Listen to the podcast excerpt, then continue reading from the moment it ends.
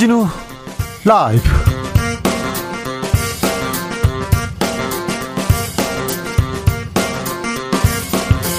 (2022년 5월 13일) 금요일입니다. 안녕하십니까? 주진우입니다. 북한이 코로나 발생 하루 만에 발열자 폭증했다. 상황 심상치 않다고 코로나 보도를 이어가고 있습니다. 우리 정부는 코로나 백신 의약품 지원하겠다는 입장 밝혔는데요. 그런데 어제 동해로 탄도미사일 발사했습니다. 북한이 새 정부 들어서 첫 도발 감행했는데요. 윤석열 대통령 취임사에서 북한 무력 도발 단호히 대응하겠다고 했습니다. 북한의 속내는 뭘까요? 태영호 국민의힘 의원과 읽어봅니다. 윤석열 정부 인선 오늘은 차관급 인선이 이어졌습니다. 검찰 출신 전진 배치 40년 지기도 있네요. 장관 임명은 절반 정도 마무리됐습니다. 남은 후보자 7명에 대해선 다음 주에 순차적으로 임명하겠다 이렇게 밝혔는데요. 한동훈, 정호영, 원희룡 후보자 임명 주목됩니다. 한덕수 총리 후보자 인준은 어떻게 될까요? 주스에서 정리해 보겠습니다.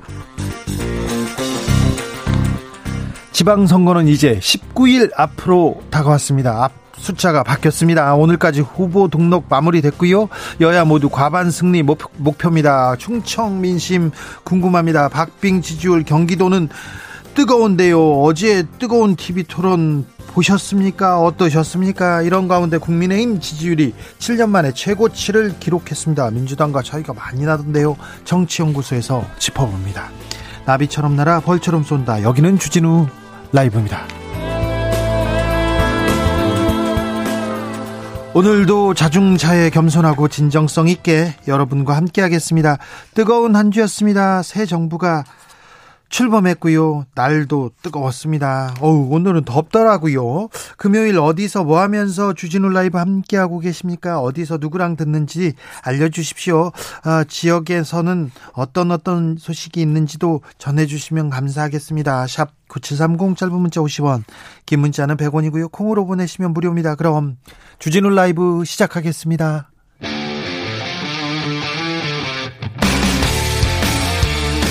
탐사보도 외길 인생 20년. 주 기자가 제일 싫어하는 것은?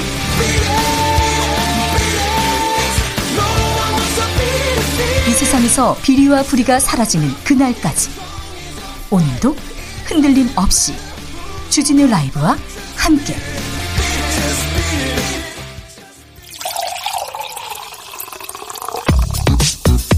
진짜 중요한 뉴스만 쭉 뽑아냈습니다. 주스. 정상근 기자 어서 오세요. 네, 안녕하십니까? 안녕하시지요? 네, 안녕합니다. 네, 네. 저한테도 좀 물어보세요. 안녕하신가요? 네, 네, 안녕하고 싶습니다. 자, 안녕하시지요, 여러분도 시작하겠습니다. 윤석열 대통령 차관급 인사 추가로 발표했습니다. 네, 윤석열 대통령은 오늘 처장, 차관, 외청장 21명에 대한 인사를 발표했습니다. 네, 국가보훈처장에는 분당갑 재보궐선거 출마를 선언했다가 철회한 국민의힘 박민식 전 의원이 임명됐고요. 네. 이 법제처장에는 이완규 변호사, 인사혁신처장에는 김승호 전 인사혁신처 소청심사위원장이 임명됐습니다. 또 법무부 차관에는 수원지검 성남지청장을 지낸 이노공 변호사가 발탁됐고요. 벌써 검사 출신 인사들이 계속 많네요. 네, 국사청장에는 김창기 전 부산지방국세청장, 관세청장인 윤태식 기재부 체제실장 등입니다. 조달 청장에도 기재부 기획조정실장이었던 이종욱 실장이 갔으니까 하, 통계청장도 기재부 차관보였죠? 네, 그렇습니다. 또 검찰 인사의 약진 그리고 기재부 인사들의 약진 이렇게 보면 될 수 되겠네요. 네, 이 문체부 2차관에도 조용만 전 기재부 기획조정실장이 갔습니다. 네. 이완규 변호사는 아시다시피 음, 윤석열 대통령의 변호사였고요. 뭐 장모의 변호사이기도 했죠. 그리고 40년 지기 친구라고 하고요. 박민식 전 의원 이분은 또 검사 출신인데 얼마 전에 선거에 나왔는데 지금 어, 보훈처장으로 가셨네요. 네, 그렇습니다. 네. 이분이 5.18 왜곡 처벌법 하면서 5.18을 이렇게 굉장히 조금 맹렬 왜곡 처벌법에 대해서 위헌적이라고 맹렬하게 비난했는데 어, 보훈처 국가를 지키던 그리고 또 민주화 운동 하던 분들에 대한 일을 하는 분인데 네 국가보훈처장에 임명됐습니다. 한동훈 법무부 장관도 임명수순에 들어갔다 이런 얘기가 나옵니다.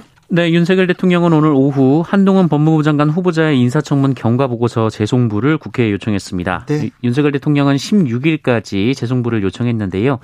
민주당이 한동훈 후보자를 주요 낙마 대상자로 규정하고 보고서 채택을 거부하는 상황에서 임명 강행 수순에 들어간 것으로 보입니다. 민주당은 반대하지만 뭐 인사청문회에서 큰 결격 사유 없었다. 민주당이 실력을 오히려 보여줬다. 이렇게 얘기가 나오니까 이렇게 좀 수순을 밟지 않았나 이런 생각도 합니다. 자, 검찰 출신 인사고 또 다른 음, 검찰 인물 중에 핵심 인사라고 불리죠. 윤재순 총무비서관은 논란이 생겼네요. 네, 대통령 비서실 총무비서관으로 발탁된 윤재순 전 대검찰청 운영지원과장이 검찰 재직 시절 성비위로 두 차례 내부 감찰을 받고 징계성 처분도 받은 것으로 확인됐습니다. 어, 윤재순 비서관은 검찰 내에서부터 윤석열 복심으로 꼽힌 대표적인 인물입니다. 네. 네, 한국 일보는 오늘 윤재순 비서관이 서울 남부지청에서 검찰 주사보로 재직하던 1996년 10월 여직원을 상대로 부적절한 신체 접촉을 했다는 이유로 인사조치 처분을 받은 것으로 파악됐다라고 보도했습니다. 네. 아, 당시 점심시간에 파견 경찰관들과 음주를 곁들여서 회식을 하던 중 어, 여직원을 껴안으면서 소란이 있었던 것으로 알려졌습니다.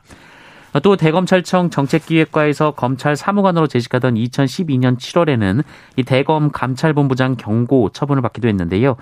부서 회식 자리에서 술을 마시다가 어, 자리에 함께 있던 여직원에게 외모 품평 발언을 하는가 하면 어, 볼에 입을 맞추는 등 부적절한 언행을 했던 것으로 알려졌습니다. 아이쿠. 당시 이 모습을 목격한 동료 직원의 신고로 감찰이 개시된 것으로 전해졌습니다. 어, 윤재순 비서관은 윤석열 대통령이 평검사 때부터 20년 이상 2년을 같이 해왔던 이 최측근 인사로 분류되는데요. 어, 대검 중수부와 서울중앙지검 등에서 줄곧 같이 근무해왔고 또 윤석열 대통령이 서울중앙지검장으로 재직할 당시 비공개 수행까지 맡았습니다. 어, 그러니까 이 윤재순 비서관의 과거 성비위를 윤석열 대통령도 알고 있었을 가능성이 높다. 예, 한국일보는 이렇게 보도했는데요.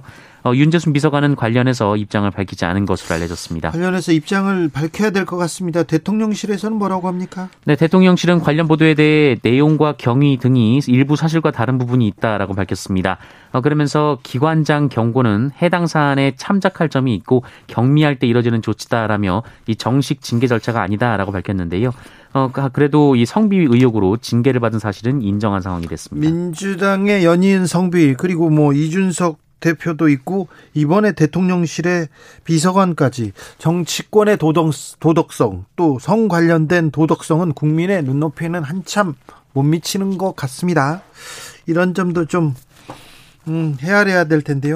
국민의힘 일부 인사들 김성애 비서관 부적격하다고 정리하라고 이런 요구하고 나섰습니다. 네, 국민의힘 김용태 최고위원이 과거 이 동성애 일본군 위안부에 대한 비하 발언으로 논란이 된 김성애 대통령실 어, 종교 다문화 비서관에 대해 임명 철회를 촉구했습니다. 어, 김용태 최고위원은 대통령의 인사권은 존중돼야 하지만 이번 인사가 국민의 상식에 부합했는지 살펴봤을 때는 적절하지 않았다라고 말했습니다. 어, 정미경 최고위원도 과거 본인이 말한 부분에 대해서도 사과를 할 거는 해야 하는데 그 과정에서 또 말로 문제가 될 수 있다라며 어, 정리하는 게 맞다라고 말하기도 했습니다. 정호영 장관 후보자 그리고 김성애 비서관 그리고 또 윤재순 비서관까지 계속 나오는데 어떤 사람을 어, 쓰고 어떤 사람을 정리하게 될지 좀 지켜보자고요. 또 정호영 그리고 김성회 이두 분의 논란이 하도 커져서 다른 후보자들은 또 쉬 넘어가는 그런 경향도 있다 이런 생각도 해봅니다. 아, 그 자리도 중요한데 그 자리도 정책 비전 듣고 싶은데 하나도 안 들린다 이런 얘기도 조금 해드리고 싶습니다. 그리고 국고 뭐 청와대 출범했는데 인수위에서 보여줬던 뭐 비전, 정책 아직도 지금 윤곽이 드러나지 않았다는 얘기도 하고 싶습니다. 북한에서 코로나 환자 발생했다는 얘기했는데 상황이 심각한가 봅니다. 계속 나옵니다. 네, 어제 코로나19 확진자의 존재를 처음으로 밝힌 북한은 오늘 이 조선중앙통신을 통해 코로나19가 급속도로 확산해서 유증상자가 35만여 명에 이르고 현재 격리자는 18만 명을 넘겼으며 사망자도 6명 발생했다라고 보도했습니다. 이렇게 대대적으로 보도하고 나섰어요. 그런데 이런 위기가 아, 국제 공조 그리고 남북 화해로 갈 수 있는 기회가 될 수 있다 이런 분석도 있습니다. 네, 일부 언론이 그런 분석을 하고 있는데요. 그 이유는 이 북한이 앞서서 어, 국제 백신 공동구매 프로젝트인 코백스가 배정한 297만 회분의 중국산 백신을 거부했기 거부했죠. 때문입니다. 어, 이것은 이 미국산 화이자 모더나 백신을 원한다라는 의미로 풀이되고 있고요. 그리고 뭐 어, 북한의 해커들이 화이자 화이자 관련된 해킹 그러니까 정보를 빼려고 노력하는 그런 흔적이 보이기도 했었어요. 네, 그리고 미국 백악관 젠 사키 대변인은 현재 백신 공유 계획은 없다라면서도 이 취약한 북한 주민들에게 인도적 지원을 제공하기 위한 노력, 국제적 노력을 계속 지지하고 있다라고 밝히기도 했습니다. 윤석열 대통령도 북한에 대한 인도적인 백신 지원 의사를 밝혔습니다. 이 자세한 내용은 잠시 후에 태영호 의원과 함께 아, 좀 들여다 봐야 될 것 같습니다. 북한 코로나 심각한지 이 어, 코로나 북한의 코로나는 어떻게 우리한테 영향을 미칠지 우리 코로나 상황은 어떻습니까? 네, 어, 오늘 코로나19 신규 확진자 수는 3만 2,451명이 나왔습니다. 어제보다 3,500여 명 정도 줄었고요. 지난주보다는 늘었습니다만 이 지난주 금요일은 어린이날 검사 건수가 반영된 바 있습니다. 네. 어, 또 열흘째 5만 명대를 밑돌고 있고요. 어, 그리고 위중증 환자는 347명, 사망자는 52명이었습니다. 문재인 전 대통령 사저 앞에서 밤새 시끄럽게 하는 사람들이 있나 봐요. 네, 이 문재인 전 대통령이 거주하고 있는 경남 양산 사저 앞에서 한 보수 성향의 단체가 이 밤새도록 국민교육 헌장을 스피커로 틀어서 인근 주민들이 큰 피해를 보고 있다라는 보도가 나왔습니다. 아, 밤새 이렇게 떠들면 안 되잖아요. 네, 이 단체는 낮 동안에는 집회를 이어가다가 밤늦게까지 유튜브 방송을 한 뒤 새벽 1시쯤부터는 이 차량에 별도로 설치한 스피커를 통해 어, 아침까지 이 박정희 전 대통령이 낭독하는 국민 교육 헌장을 계속 내보냈다라고 하는데요. 경찰의 제지는 없었습니까? 네, 경찰은 이 확성기 소리가 집회 및 시위에 관한 법률 시행령이 정한 심야 소음 기준인 55데시벨 아래여서 제지할 법적 근거가 없다라고 밝혔는데 이 주민들은 확성기 소리 때문에 잠을 설쳤다며 양산시와 경찰에 잇따라 민원을 제기하고 있습니다. 이게 뭐 도시와 시골, 도시와 농촌 간 이렇게 또 음, 차이도 있을 텐데요. 조용한 데에서 계속 틀면 어, 데시벨은 넘어가지 않더라도 굉장히 시끄러울 텐데요. 네, 여기에 이제 용산 집무실 인근을 지나는 이 시위대 집회를 법원이 허가를 하라라고 했는데 경찰이 계속해서 불허를 한다라는 입장이어서 어, 대비가 된다라는 비판이 이어지고 있습니다. 예. 법정에서 난동을 부렸습니다. 그래서 즉석에서 형량을 3배 높인 판사가 있어요. 이게 가능한 일입니까? 어떻게 됐습니까? 네, 이 사문서 위조와 무고 혐의로 재판에 넘겨진 남성이 이 판사의 징역 1년 선고 주문 낭독 직후 어, 재판이 뭐 이러냐 이렇게 난동을 부린 일이 있었다라고 합니다. 네. 어, 지난 2016년 있었던 일이라고 하는데요. 이 남성이 계속해서 욕설을 하자 결국 법정 교도관들이 어, 그를 제압해서 구치감으로 데려갔다라고 하고요. 어, 잠시 후 이 남성을 다시 부른 판사가 이 선고가 최종 마무리되기까지 이 법정에 나타난 사정을 종합해 이 선고형을 정정한다면서 징역 3년을 선고했습니다. 징역 1년 하고 땅땅 때렸는데 난동을 피우니까 당신 일로 와봐 앉아 이렇게 해가지고 다시 징역 3년으로 3배 올렸다는 거죠. 네, 이 법정 모욕적 발언을 하며 잘못을 뉘우치는 점이 전혀 없다라는 이 판결문 양형 이유가 추가됐는데요. 어, 한순간에 언행으로 형량이 3배 늘어난 셈입니다. 어떻게 됐습니까? 어, 대법원 3부는 원심을 파기하고 사건을 의정부지법으로 돌려보냈습니다. 그럼 판결 징역 1년으로 끝나는 거네요.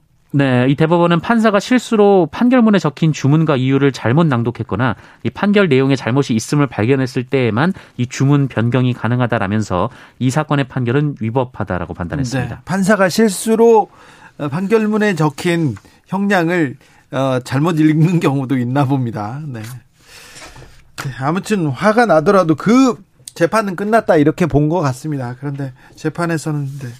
재판에서 판사의 권위에 도전했다 그리고 또 기분 나쁘게 했다고 해서 형량을 3배 올린 판사가 있었습니다. 판사가 신이 아니구나 이런 생각을 조금 해야 되는데요. 네.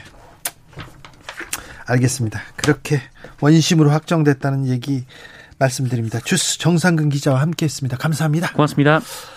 6587님께서 택배 배송하는 게 제일 제 일인데요. 끝나고 알바하러 갑니다. 이래야 가정이 돌아가니 힘드네요. 그래도 파이팅. 아, 금요일에 뭐 하시냐고 물어봤더니 이렇게 고생해서 일하시는군요. 네, 힘내십시오. 6312님, 바람이 많이 붑니다. 이게 봄바람인가 봐요. 계절은 봄인데 정치는 언제 봄이 올까요? 이런 생각도 합니다. 이용래 님, 퇴근길 버스에서 출첵합니다. 차 안도 덥네요. 덥지요? 오늘 많이 더웠습니다. 김선호 님, 아산입니다. 현충사에 들렸는데 사람들이 엄청 많았습니다. 맑은 날씨, 밝은 얼굴 참 좋았습니다. 네.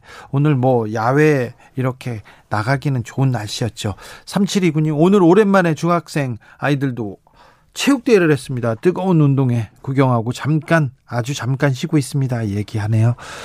4967님께서는 1톤 화물차 운행하면서 지금 청담대교 위 차량 정체가 너무 심해요. 그래도 주, 주진우 라이브가 있어서 괜찮습니다. 이렇게 얘기했습니다. 아, 네. 주말 안전 운전하시고요. 평안, 평안한, 평화로운 주말 되시길 바랍니다. 북한이 코로나 확진자가 나왔어요. 연일 보도가 나오는데, 오, 김정은 국무위원장 처음으로 마스크 쓰고 등장하기도 했고요. 그런데요, 이 와중에도 미사일은 쏩니다.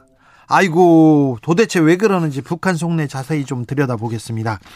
북한 내부 속속 알고 있죠? 태영호 국민의힘 의원 연결했습니다. 안녕하세요. 안녕하세요. 잘 계시죠? 예, 반갑습니다. 네, 요새 무슨 일로 바쁘십니까? 아, 오늘 하루 종일 이거 북한이 지금 오미크론 나왔다고 발표하면서 네. 여기저기 언론들에서도 이거 인터뷰가 있었고 네. 일단 어 여야 의원들 사이에 이번에 이 대북 지원에서만은 목소리를 합해자 이렇게 돼서 소통관에서도 기자회견도 하고 이렇게 바삐다 보내고 있습니다. 네, 바쁘신 것 같았어요. 아유, 힘써 주십시오. 자, 의원님. 예. 북한이요. 지금까지 코로나 청정국이었다. 예. 코로나는 없다. 이렇게 얘기하다가 우리 코로나 나왔어. 그것도 많이 나왔어. 이렇게 이렇게 어 얘기하게 된 이유가 뭘까요? 코로나가 나온 것보다 왜 그 북한은 이 코로나 나왔다고 얘기를 하는 게 그게 더 궁금해요. 아, 일단 북한 내부 상황이 대단히 심각한 것 같습니다. 심각합니까? 예, 우리가 어제 나온 북한 보도 자료하고 예. 오늘 북한에 나온 보도 자료 우리가 호상 비교해 보면 예. 어제까지는 김정은이가 당 정치국 회의에서 5월 8일 날 뭐 수도의 어느 한 단체에서 나왔다 이 정도였는데 네. 오늘 북한의 보도 자료면 갑자기 아 사실은 4월 말부터 이런 열병 같은 그런 원인 모를 발열이 있어서 35만 명의 발열자가 나왔다. 이렇게 숫자도 3만 5천 명이 아니라 35만 명이 나왔다고 인정했고요. 예. 그러면 그 발병한 위치가 어디냐? 우리가 통상 생각에는 그러면 중국과 북한의 북중 국경인 줄 알았는데 그거이 아니라 바로 평양시 수도권을 중심으로 해서 대단히 빨리 전파 확산되고 있다는 걸 인정했습니다. 네. 그리고 오늘 김정은이가 직접 국가비상방역사령부에 갔는데 통상적으로 뭐 우리가 이제 전염병이 발생했다 하면 그 발생한 위치가 어디고 확진자가 몇 명 정도 됐냐 이걸 파악해야 되는데 오늘 파악한 거 보면 전파 상황을 파악했다는 겁니다. 그러니까 지금은요 몇 명이 나왔냐 이거보다도 평양으로부터 지방으로 얼마나 빠른 속도로 전파되느냐 이걸 어떻게 하면 중지하겠느냐 여기에 지금 초점이 맞춰주고 있습니다. 상황이 좀 심각하네요. 예, 심각하다고 볼 수 있죠. 자 그러면요, 음 그러면 어, 백신을 도와달라 아니면 치료제를 도와달라 이렇게 지금 어, 국제사회에 메시지를 던지는 겁니까?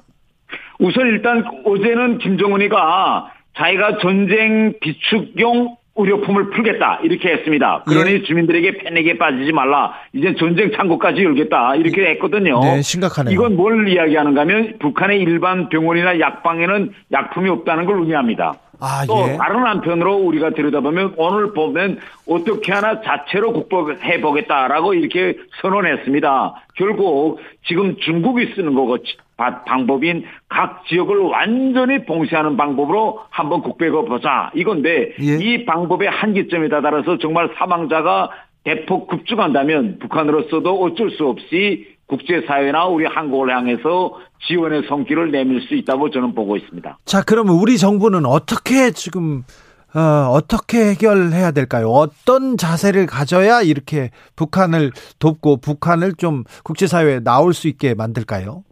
어, 북한이 수용할 수 있는 방법을 우리가 선택해야 됩니다. 우리를 네. 기준에 놓지 말고 북한을 기준에 놓고 북한이 받아들일 수 있는 방법. 그러면 그것이 무엇이냐? 지금까지 국제공동체와 이전 정부에서는 북한이 받아들일 수 없는 방법으로 하려고 했어요. 쉽게 이야기하면 백신을 주겠으니 받아라 이건데 예. 이거는요 지금 북한의 경우 가마도 없고 집에 뗄감도 없는 집에 식량을 주겠으니 밥해 먹으라는 거나 같아요. 네. 그런데 이번에 우리 어 코로나 백신 같은 거 보면 어, cooling chain이라는 이런 냉동 보관 시설이 있어야만이 백신을 보관해서 백신 접종을 할 수 있습니다. 주사기도 필요하고요. 네. 그게 없죠. 지방 같은 병원은 인프라가 갖춰지도 않고 전기도 없는데 백신을만 주면 어떡합니까? 네. 사, 그걸 쓸 수 있어야지. 그래서 일단 북한에 주려면요. 백신 양을 2,500만 북한 주민들이 다 맞을 수 있는 양과 플러스 거기에 알파로서 그 보관을 할 수 있는 냉동 보관 시설 네. 또 전기를 생산할 수 있는 휘발유, 전기 발동차 완전한 full package로 줘야 합니다. 아 그렇게 줘야 됩니까? 그렇죠. 우리 정부가 그렇게 백신을 full package로 지금 지원할 어, 지, 자세가 돼 있습니까? 어, 오늘 북한이 미사일을 발사했음에도 불구하고 윤석열 정부에서는 네. 인도적 지원을 하겠다고 했습니다. 예? 그런데 여기서 몇 가지 문제점이 있어요. 예? 백신은 줄 수 있는데 인도적 지원에서 그에 앞서서 제가 방금 언급했던 휘발유라든가 냉장고 생산한 발동차 같은 건 유엔 제재 항목입니다. 예. 그래서 이거는 윤석열 대통령이 이번에 바이든 대통령이 왔을 때 5월 21일 한미 정상회담 때 미국으로부터 1차적인 허가를 받고 또 유엔에서 제재 특례 면책을 받아야 됩니다. 아, 이런 그래요? 여러 가지 과정이 있어요. 네. 자, 태영 의원님, 국민의힘에서도 이거 인도적으로 백신 지원하자, 풀 패키지로 주자, 이렇게 좀 공감대가 좀 형성돼 있습니까? 아니, 제가 저뿐만 아니라 오늘 저와 예. 민주당의 김민석 의원, 예. 지금 예. 국회 복, 보건복지위원회 위원장입니다. 우리 네. 둘이 공동 성명서를 오늘 발표했습니다. 예. 공동 성명서에서 우리가 제시한 내용은 뭐냐? 북한이 수용 가능한 예. 익명 지원을 하자. 익명. 네. 이거는 뭔가면 우리가 지금까지 뭐 준 것처럼 우리가 생생 내고 뭐 이런 거 하지 말고 북한이 수용 가능한 방법을 우리가 택하자 이런 걸 오늘 여야 의원들이 공동 성명까지 냈습니다. 네. 자, 근데 북한이 뭐 핵도 포기하지 않고 이렇게 무력 도발하는데 도와줘야 되냐 이렇게 얘기하는 사람도 있는데요. 대단히 많죠. 예. 그런데 저는 이렇게 생각합니다. 어차피 어, 핵은 핵이고 지금 이걸 통해서 사람이 생명이 죽어가고 있습니다. 예, 예. 그것도 다른 나라가 아니고 우리와 피와 언어를 아는 같은 민족 북한 주민들이 동포죠. 있고 네. 우리 헌법을 보면 네. 북한 주민들도 우리 국민이라고 되어 있습니다. 그럼요, 우리 국민이죠. 저는 인간의 생명이 제일 귀중하기 때문에 네. 우선 인간의 생명부터 살려놔야 된다. 저는 이렇게 생각합니다. 그 알겠습니다. 네. 아유, 저도 전적으로 동의합니다. 감사합니다. 네, 의원님, 네, 힘내 주십시오. 예, 근데 감사합니다. 의원님, 이 코로나로 지금 하, 코로나로 어렵고 지금 코로나가 지금 저기 북한에서도 계속 퍼져나가고 이렇게 심각한 상황이 왜 또 미사일을 쏘았을까요? 그 이게 북한의 소위 내부 결속 수단입니다. 그래요. 그렇지 않겠습니까? 북한 같은 데서 지금 코로나가 아, 지금 터졌는데 네. 봉쇄하겠다는 거 아닙니까? 아니 그렇죠. 사람이 살면 시장도 가야 되고 상점도 가야 되는데 일체 나오지 못하게 봉쇄하겠다는 거 얼마나 지금 주민 동료가 있겠습니까? 그렇죠. 이럴 때 미사일 같은 걸 쏘면서 국가의 정상적인 행정 업무 통치권은 정상 작동하고 있다라는 걸 가장 극명하게 보여줄 수 있는 거는 이런 미사일 발사와 같은 이런 수단인 거지요. 아 그렇군요. 이게 그러니까 북한 그 북한 인민들한테 북한한테 이제 동요하지 말아라 하고 이렇게 미사일을 쏜 거군요. 그와 그와 동시에 우리 정부나 국제사를 향해서 북한이 백, 어, 코로나가 발생했다고 북한을 옵수해 보지 말아라. 네. 이런 의미도 담겨져 있습니다. 알겠습니다. 그런데요, 어, 북한에서 핵실험 준비가 끝난 것 같다 이런 얘기가 계속 나옵니다. 대통령실에서도 준비가 돼 있는 것 같다 이렇게 바, 밝혔는데 우리 네. 정부는 어떻게 대응해야 됩니까? 아, 저는 북한이 지금까지 6차례 핵실험을 했습니다. 네. 7, 7차례 7차 핵실험도 할 것입니다. 네. 그런데 우리가 이거 핵실험을 했다 해서 너무 일희일비 하지 말고 예. 핵실험을 했다고 해도 한반도에서 크게 뭐 달라질 건 없습니다. 그래서 우리는 시정일관 원칙성 있는 대, 대응, 한미동맹 관계를 굳건히 하고 또 미국과의 확장 억제력을 통해서 우리 국민의 생명 안전을 튼튼히 지키면서도 네. 대북 인도적 지원 같은 거는 과감하게 북한 주민을 바라보고 하는 이런 우리가 two track으로 가면 한반도 위기 상황은 우리가 잘 관리할 수 있다고 봅니다. 알겠습니다. 조성빈 님께서 저희 애청자인데요. 북한이 미사일 발사는 새 정부 대처 시험하는 것 같습니다. 새 정부 반응을 떠보고 대응 방식 정하지 않을까 이렇게 예상합니다. 이렇게 했는데 지금 정부 아, 윤석열 정부 어떻게 하나 이렇게 좀 시험해서 이렇게 미사일 쏘고 쏘는 것도 맞는 그 맞는 해석인 것 같죠? 예, 옳습니다. 북한은 항상 정권 교체기와 임기 초기에 도발 수위를 극대화합니다. 네. 우리가 문재인 정권 때도 보면 2017년 임기 초에 6차 핵실험을 했고 ICBM 발사도 했습니다. 예. 이건 북한이 수십 년 동안 좀 계속 해오던 똑같은 패턴입니다. 네. 그래서 우리가 여기에 전혀 놀라거나 이렇게 하지 말고 예. 우리도 우리대로 정상 외의를 가면 됩니다. 네, 알겠습니다. 아무튼 북한이 미사일을 쏘고 핵실험을 해도 동요하지 말고 우리 길을 가면 됩니까? 그렇게 불안해할 예, 필요 예. 없습니까? 예, 그렇게 하면 됩니다. 예. 네, 알겠습니다. 어제 청문회 권영세 장관 후보 청문회가 있었는데 태영호 예. 의원께서 문재인 대통령 대북 특사 하는 거 어떠냐 이렇게 얘기한 거 그 얘기가 많았어요? 예, 저는 이렇게 생각합니다. 지금 우리 윤석열 대통령의 최대 화두는 자유와 사회 대통합입니다. 네. 그런데 우리가 지금까지 남북 관계에서 보면 뭐 솔직히 이야기하면 anything but 이명박, 박근혜, 뭐, 더, 저, 그 앞서 나가면 김대중, 노무현 이렇게 왔습니다. 그런데 예. 우리가 국제 다른 나라들의 사례를 보면요. 전직 대통령들에게 다 일정한 역할을 주어서 기후변화 문제라든지 중동 문제라든지 다 이렇게 원로로서 계속 국가와 사회를 위해서 역할을 을할수 있도록 해 주었습니다. 큰 역할 했죠. 카터 전 대통령도 미, 북한 같지 않습니까? 그렇죠. 클린턴도 갔다 했고 카터 대통령도 갔다 했고 네.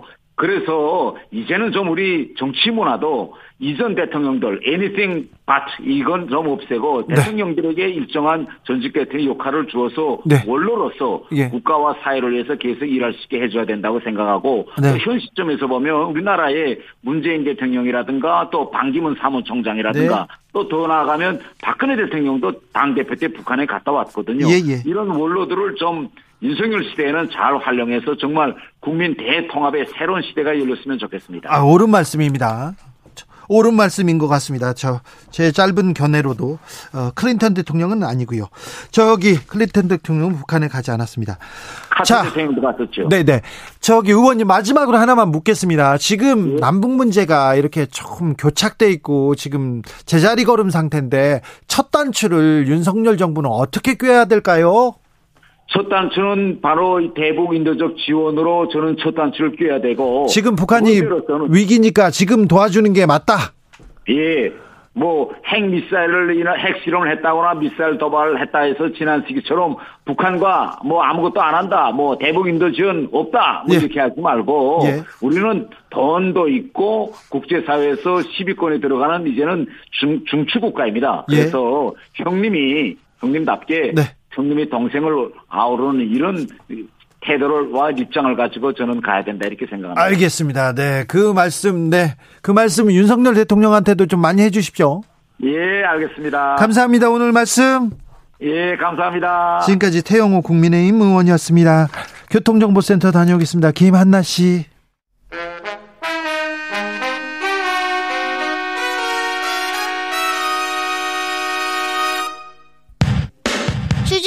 라이브 돌발 퀴즈. 오늘의 돌발 퀴즈는 객관식으로 준비했습니다.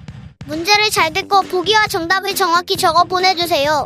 내일 세계 철새의 날을 맞아 새들의 밤을 위해 불을 끄는 캠페인이 실시됩니다. 이것 때문에 철새들이 밤 비행 중 방향을 잃어 건물과 충돌하고 내부 생체 시계를 망가뜨릴 장거리 이동을 방해받곤 하는데요.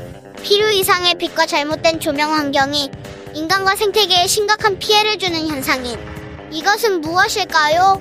보기 드릴게요. 1번 빛공해, 2번 스모그. 다시 들려드릴게요. 1번 빛공해, 2번 스모그. 샵9730 짧은 문자 50원 긴 문자는 100원입니다. 지금부터 정답 보내주시는 분들 중 추첨을 통해 햄버거 쿠폰 드리겠습니다. 주진우 라이브 돌발 퀴즈 월요일에 만나요.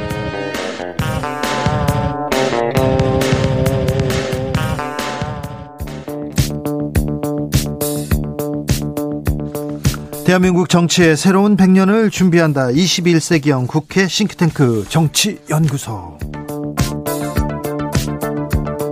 정치권에 보내는 고급진 정치 컨설팅 오늘도 뜨겁게 분석해 보겠습니다. 정치는 데이터다. 정치는 과학이다. 이택수 리얼미터 대표 어서 오세요. 네, 안녕하세요.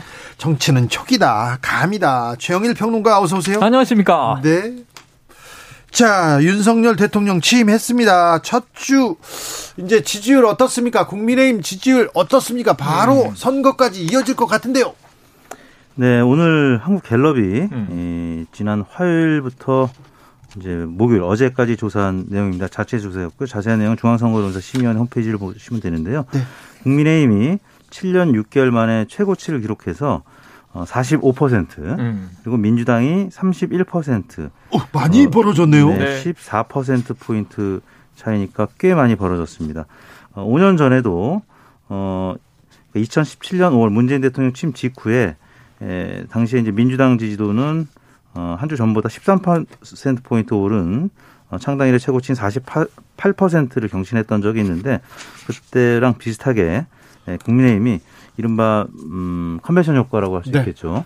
어, 윤석열 대통령의 이제 취임과 더불어서 어, 최고치를 기록했습니다. 문재인 대통령 취임하고 그 다음부터 음. 민주당이 승승장구하고 선거에서 계속 이겨 나갔습니다. 네네. 근데 윤석열 정부 취임하고 정당 지지도만 봤을 때 국민의힘은 약진, 민주당은 이렇게 네네. 하락. 자, 그런데 일단 이번 주는 컨벤션 효과를 감안해야죠. 예? 왜냐하면 바로 뭐 며칠 전 지난 화요일에 취임식이 있었고 네. 사실 문재인 전 대통령 때는 취임식이 없었잖아요. 네. 조기 대선 하고 개표 나온 날 바로 가서 이제 국회에서 취임 선서하고 시작됐고 인수위 기간 없었고 인사 난맥상이 또 벌어집니다. 이낙연 첫 총리가 21일 만에 취임 임명되고 자 그런데 지금 9년 만에 보는 취임식이 네. 하늘이 너무 파랬고 네. 무지개가 뜬 걸 본 분도 계시고 4만여 명 모였고 그래서 어찌 보면 좀, 아, 이게 뭔가 좀 정부가 제대로 가나 기대감이 반영되는 주간이에요. 예. 계속 그 컨벤션 효과 감안하고. 그 다음에 문재인 전 대통령 초반도 마찬가지인데 어느 정부나 초기에는 국민 심리는 밀어주자. 네. 내가 찍었든 안 찍었든 정부가 잘 돼야, 나라가 잘 돼야 국민도 산다. 이 심리가 있는 거예요. 그리고 대통령과 집권당이 같이 움직여요. 예. 지금 이제 과거에는 이제 뭐 당청, 당정청 했지만 지금 청와대가 아니니까. 그런데요. 네. 어, 국민의힘이 뭐 최고치 기록, 국민의힘이 음. 좀 지지를 얻는 거는 막, 네네네. 뭐 이해가 가는데 민주당이 예. 너무 많이 떨어집니다. 자, 민주당은 여기서 어떤 효과가 있냐면 문재인 대통령 퇴임했죠. 바로 지난 월요일에 그동안 뭉쳐서 가던 문재인 전 대통령의 인기, 지지도 그리고 또 이재명 전 후보, 대선 후보의 어떤 지명도와 인지도 그리고 민주당이 이제 분리되기 시작했어요. 예. 민주당 따로 놀아요, 지금. 예. 이재명 뭐 이제 고문이 선거에 뛰어들었지만 총괄 선대위원장도 맡았고 본인도 개항을 해 나왔고 하지만 지금 그건 국민이 아직 관망세고 효과는 이제부터 앞으로 나타날 겁니다. 그런데 지금 민주당은 뭘 했냐면 그동안 이른바 검수안박에서 부정적인 걸 알고 지방선거의 영향이 나쁠 거라는 걸 각오했어요. 하지만 이거는 맞춰야 한다. 뭐 나름 길이다. 이제 소명 의식으로 네. 마지막 국무에서 이제 공포시켰고 예. 이건 감안해야죠. 끌어안은 거고 두 번째 인사청문회가 공격수로 득점 포인트를 가져와야 되는 건데 인사청문회가 저, 어, 전 정말 무능해도 너무 무능하다. 이렇게 못하나? 이거 후보자들 문제 많다고 언론이 다 검증해놨는데 한 방을 못 치나? 이 민주당이 인사청문회에서 보인 무능 이 점수를 깎아 먹었죠. 오히려 네. 인사청문회에서 국민의힘이 점수를 깎아 먹을 거라고 생각했는데 그래서 한동훈 후보자가 점수를 받아 먹었잖아요, 대신. 네. 그렇죠. 음, 지금 가장 이제 임명과 관련해서 찬반 여론조사 하면 부정적인 평가가 높은 후보자가 이제 정호영 후보자인데 네. 정호영 후보자조차도 반대론이 어 60%를 좀 상회해야 음. 과거 이제 전례를 보면 네, 네, 네. 낙마를 했었는데 지금 그 정도까지는 아니거든요. 음. 어, 그렇기 때문에 예, 부정적인 음, 여론이 전체적으로 봤을 때는 뭐 음, 팽팽한 정도 이러기 때문에 지금 민주당에서는 어, 지지율 상승을 이 청문회 과정을 통해서 좀 어, 생각을 했었는데 전혀 이제 말씀하신 대로 득점을 못했고 국민의힘 같은 경우는 이제 대통령 취임식과 더불어서 어, 지금 지자체 잠시 후 소개드리겠습니다만 광역단체장 후보들 중에 또 꽤 선전하고 있는 분들이 또 많다 보니까 음. 여러모로 정당 지지율에도 어, 국민의힘은 좀 득점 포인트가 많았던 한 주간이 아니었나 싶습니다. 네. 아무튼 국민의힘보다는 민주당이 점수를 까먹어서 네. 까먹어서 지금 상황이 되는 것 같습니다. 아무튼 음, 음 지방선거가 19일 앞으로 다가왔습니다. 네. 이제 10여일 남았는데요. 후보 등록도 마감됐습니다. 아, 목표는 여야 모두 과반 이상인데 어, 지금 판세는 어떻습니까? 음. 그 지난 대선 기준하면 이제 전체 17개 광역 단체장 음. 중에서 어, 지난 대선 득표율로 따지면 이제 10대 7로 그렇죠. 국민의힘이 이제 우세한 것으로 출발을 했는데 네. 지금 그 판세는 뭐 큰 변화가 없습니다. 지금 네. 국민의힘이 예, 훨씬 더 많이 우세한 지역들이 나오고 있고 확실한 우세는 이제 호남 지역, 광주, 전남, 전북 그리고 제주 음. 어, 네 민주당 정도고요. 우세는요? 네, 민주당 우세는 그 나머지 어, 팽팽한 지역들이 이제 뭐 경기, 충남, 대전, 세종 이 중부권입니다. 네. 그리고 이제 동부권, 강원 또 영남권은 이제 확실히 국민의힘이 우세를 우세. 점하고 있고 서울도 마찬가지죠. 그, 음. 그러니까 음. 그러다 보니까 이제 10대 7이 뭐 국민의힘 입장에서는 11대 6까지 뭐 선전할 수도 있는 상황이 지금 되어 가고 있는 건데 예, 이제 남은 기간이 뭐 여전히 아직 남, 많이 남아 있어서 정치는 또 생물이고 하다 음. 보니까 이게 10대 7이 이제 뭐 9대 8이 될 수도 있는 거고 또 민주당이 또 뭐 역전할 수 있는 여지도 있는 것이기 때문에 음. 근데 현재로서 국민의힘이 좀 많이 앞서 민주당이 계속해서 네. 대선 컨벤션 효과는 볼 것이다. 하지만 인사청문회에서 네. 인사청문회에서 포인트를 할 것이다. 이렇게 딸 것이라고 그렇죠. 했는데 그렇죠. 지금 상황이 그렇지는 않습니다. 지금 상황이 예상과 좀 빗나갔어요. 네. 그래서 인사청문회에서 득점을 못함으로써 민주당이 지금 정당 지지율도 떨어지고 말씀하신 대로 지방선거 판세에서도 열세로 밀렸고 자 이재명 고문이 인천 계양을에 출마했고 이게 이례적으로 두 개의 숙제를 끌어안았죠. 본인도 당선돼야 되지만 런닝메이트 개념으로 인천시장 예. 박남춘 민주당 후보도 당선시켜야 하고 거기다 전국적으로 총괄선대위원장까지 맡았어요. 경기도도 예. 놓칠 수 없잖아요. 경기도 놓치면 안 되고. 어. 그래서 지금 본인의 지금 어느 정도 목표 지수를 이야기한 게 일곱 여덟 곳은 이겨야 선방한 것이다. 사실 지난 2018년 지방선거에는요 휩쓸었죠. 네. 15대 2 압도적이었죠. 총선하고 예. 마찬가지로. 예. 그런데 이제 반 이상 지킨다 그러면 한 10개는 가져와야 되는데 대선 기준으로 말씀하신 10대 7에서 7개는 지켜야 되고 하나 정도 더 가져와야 된다. 그러니까 지금 수도권이 격전지가 될 수밖에 없는 거예요. 아까 말씀하신 대로 전통적 지지 지역은 영원함이 갈려 있고 제주가 온다고 치면 이 경기와 인천 정도를 놓쳐서는 안 되는 충청권에서도 한 곳 정도는 가져와야 되는 숙제가 있는데 문제는 이제 이 사실은 민주당이 잘해서 득점을 하긴 어렵고요. 이 기대하는 건 뭐냐면 윤석열 정부 취임하고 나서 시작됐잖아요. 그 20일 동안 아마 국민의힘이 점수를 깎아먹을 것이다. 이런 아니란 생각을 하고 있을 가능성이 아주 커요. 예. 그 아니란 생각이죠. 그런데 그 사이에 지금 한미 정상회담이 21일에 끼어 있고요. 예. 지금 이 저 뭐 북한에 오늘만 해도 치료제 지원한다. 인도적인 지원을 하겠다. 아니 사실 정부는 좋은 얘기 얼마든지 할 수 있고 다음 주면 추경 정국입니다. 네. 역대 최대 59조 쏜다. 네. 그러니까 사실은 정부는 힘을 가지고 있는데 민주당이 저 상대가 자살골 넣겠지 안일하게 있다가 대패 가능성 높다. 명심하시기 바랍니다. 네. 네, 말씀하신 그 한미 정상회담 이제 그 부분이 굉장히 큰 영향을 미칠 수밖에 없고요. 원래 이제 집권 초기에 강대국 정상회담을 하게 되면 현직 대통령의 국정성 평가는 한 3 내지 5% 포인트 네, 올라가고 네. 이제 여당도 마찬가지고요. 어 이제 또 한편으로는 이제 민주당 입장에서 또 기대해 볼 만한 건 문재인 전 대통령하고도 이제 만남이 만난다. 또 네. 예고돼 있기 때문에 그 부분도 이제 민주당에는 조금 도움이 될 수 있는 부분인데 여하튼 어, 민주당에서는 지금 이제 개별적으로 후보들이 에, 뭐꽤 선전하고 있는 지역도 있지만 일단 어, 서울에서의 격차가 여전히 크다. 음. 그러니까 국민의힘과 민주당 정당 지지율도 서울에서는 여전히 큽니다. 그리고 얼마나 납니까? 그 오늘 이제 한국갤럽에서 발표한 거 보면 10% 포인트 이상 서울에서 이상 납니까? 네, 다시 벌어졌네요. 네. 네. 그러니까 정확하게는 서울에서 45대 30 45대 30이요? 네, 15% 포인트. 어. 아까 전국이 45대 31이라고 했는데 거의 비슷합니다. 네. 네. 어, 그리고 어, 경기 인천도 41대 34.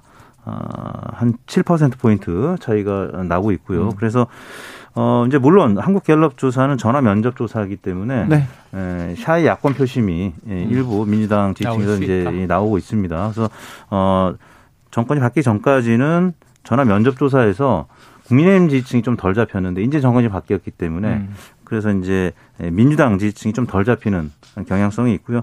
또 ARS 조사에서는 이미 일찍이 국민의힘 지지율이 많이 민주당을 앞서고 있었는데 그렇게 이제 전화 면접에서 따라오기 시작하는 건데요. 어 근데 지난 대선에서 서울에서 윤석열 후보와 이재명 후보의 지지율이 5%였죠. 예, 득표율이 5% 포인트 정도로 그렇게 크지는 않았어요. 음. 이택수 대표가 오실 때마다 수도권, 특별히 서울에서 민주당 어, 서울에서 지지율이 어느 정도 차이냐고 계속 네. 물어봤을 때 네. 10% 차이가 견고하게 네. 벌어져 있었는데 막판에는 5%로 붙였습니다. 예. 붙었으나 뒤집지는 못했는데 네. 지금 다시 벌어졌네요. 네. 지지난해 그 재보선으로 다시 가고 있는 거죠. 헤럴드 경제가 한국 사회여론연구소에 의뢰 그래서 5월 9일부터 12일까지 조사한 내용을 보면은 네, 몇명 어, 했습니까? 어, 1000명을 했는데요. 네. 어, 오세훈 49.2, 송영길 38.3, 어, 11%포인트 가량 차이가 음. 나고 있고요. 네. 근데 이제 지역별로 보면은 이 강남동 권역뿐만 아니라 강북 서권역, 그러니까 마포, 서대문, 은평, 어, 종로, 용산, 중구 이 강북 그리고 이제 강북 서 지역까지 격차가 강남권이 24.5% 격차였는데 음. 강북 서 권역이 예, 두 후보의 격차 25.7% 음. 포인트. 그러니까 네.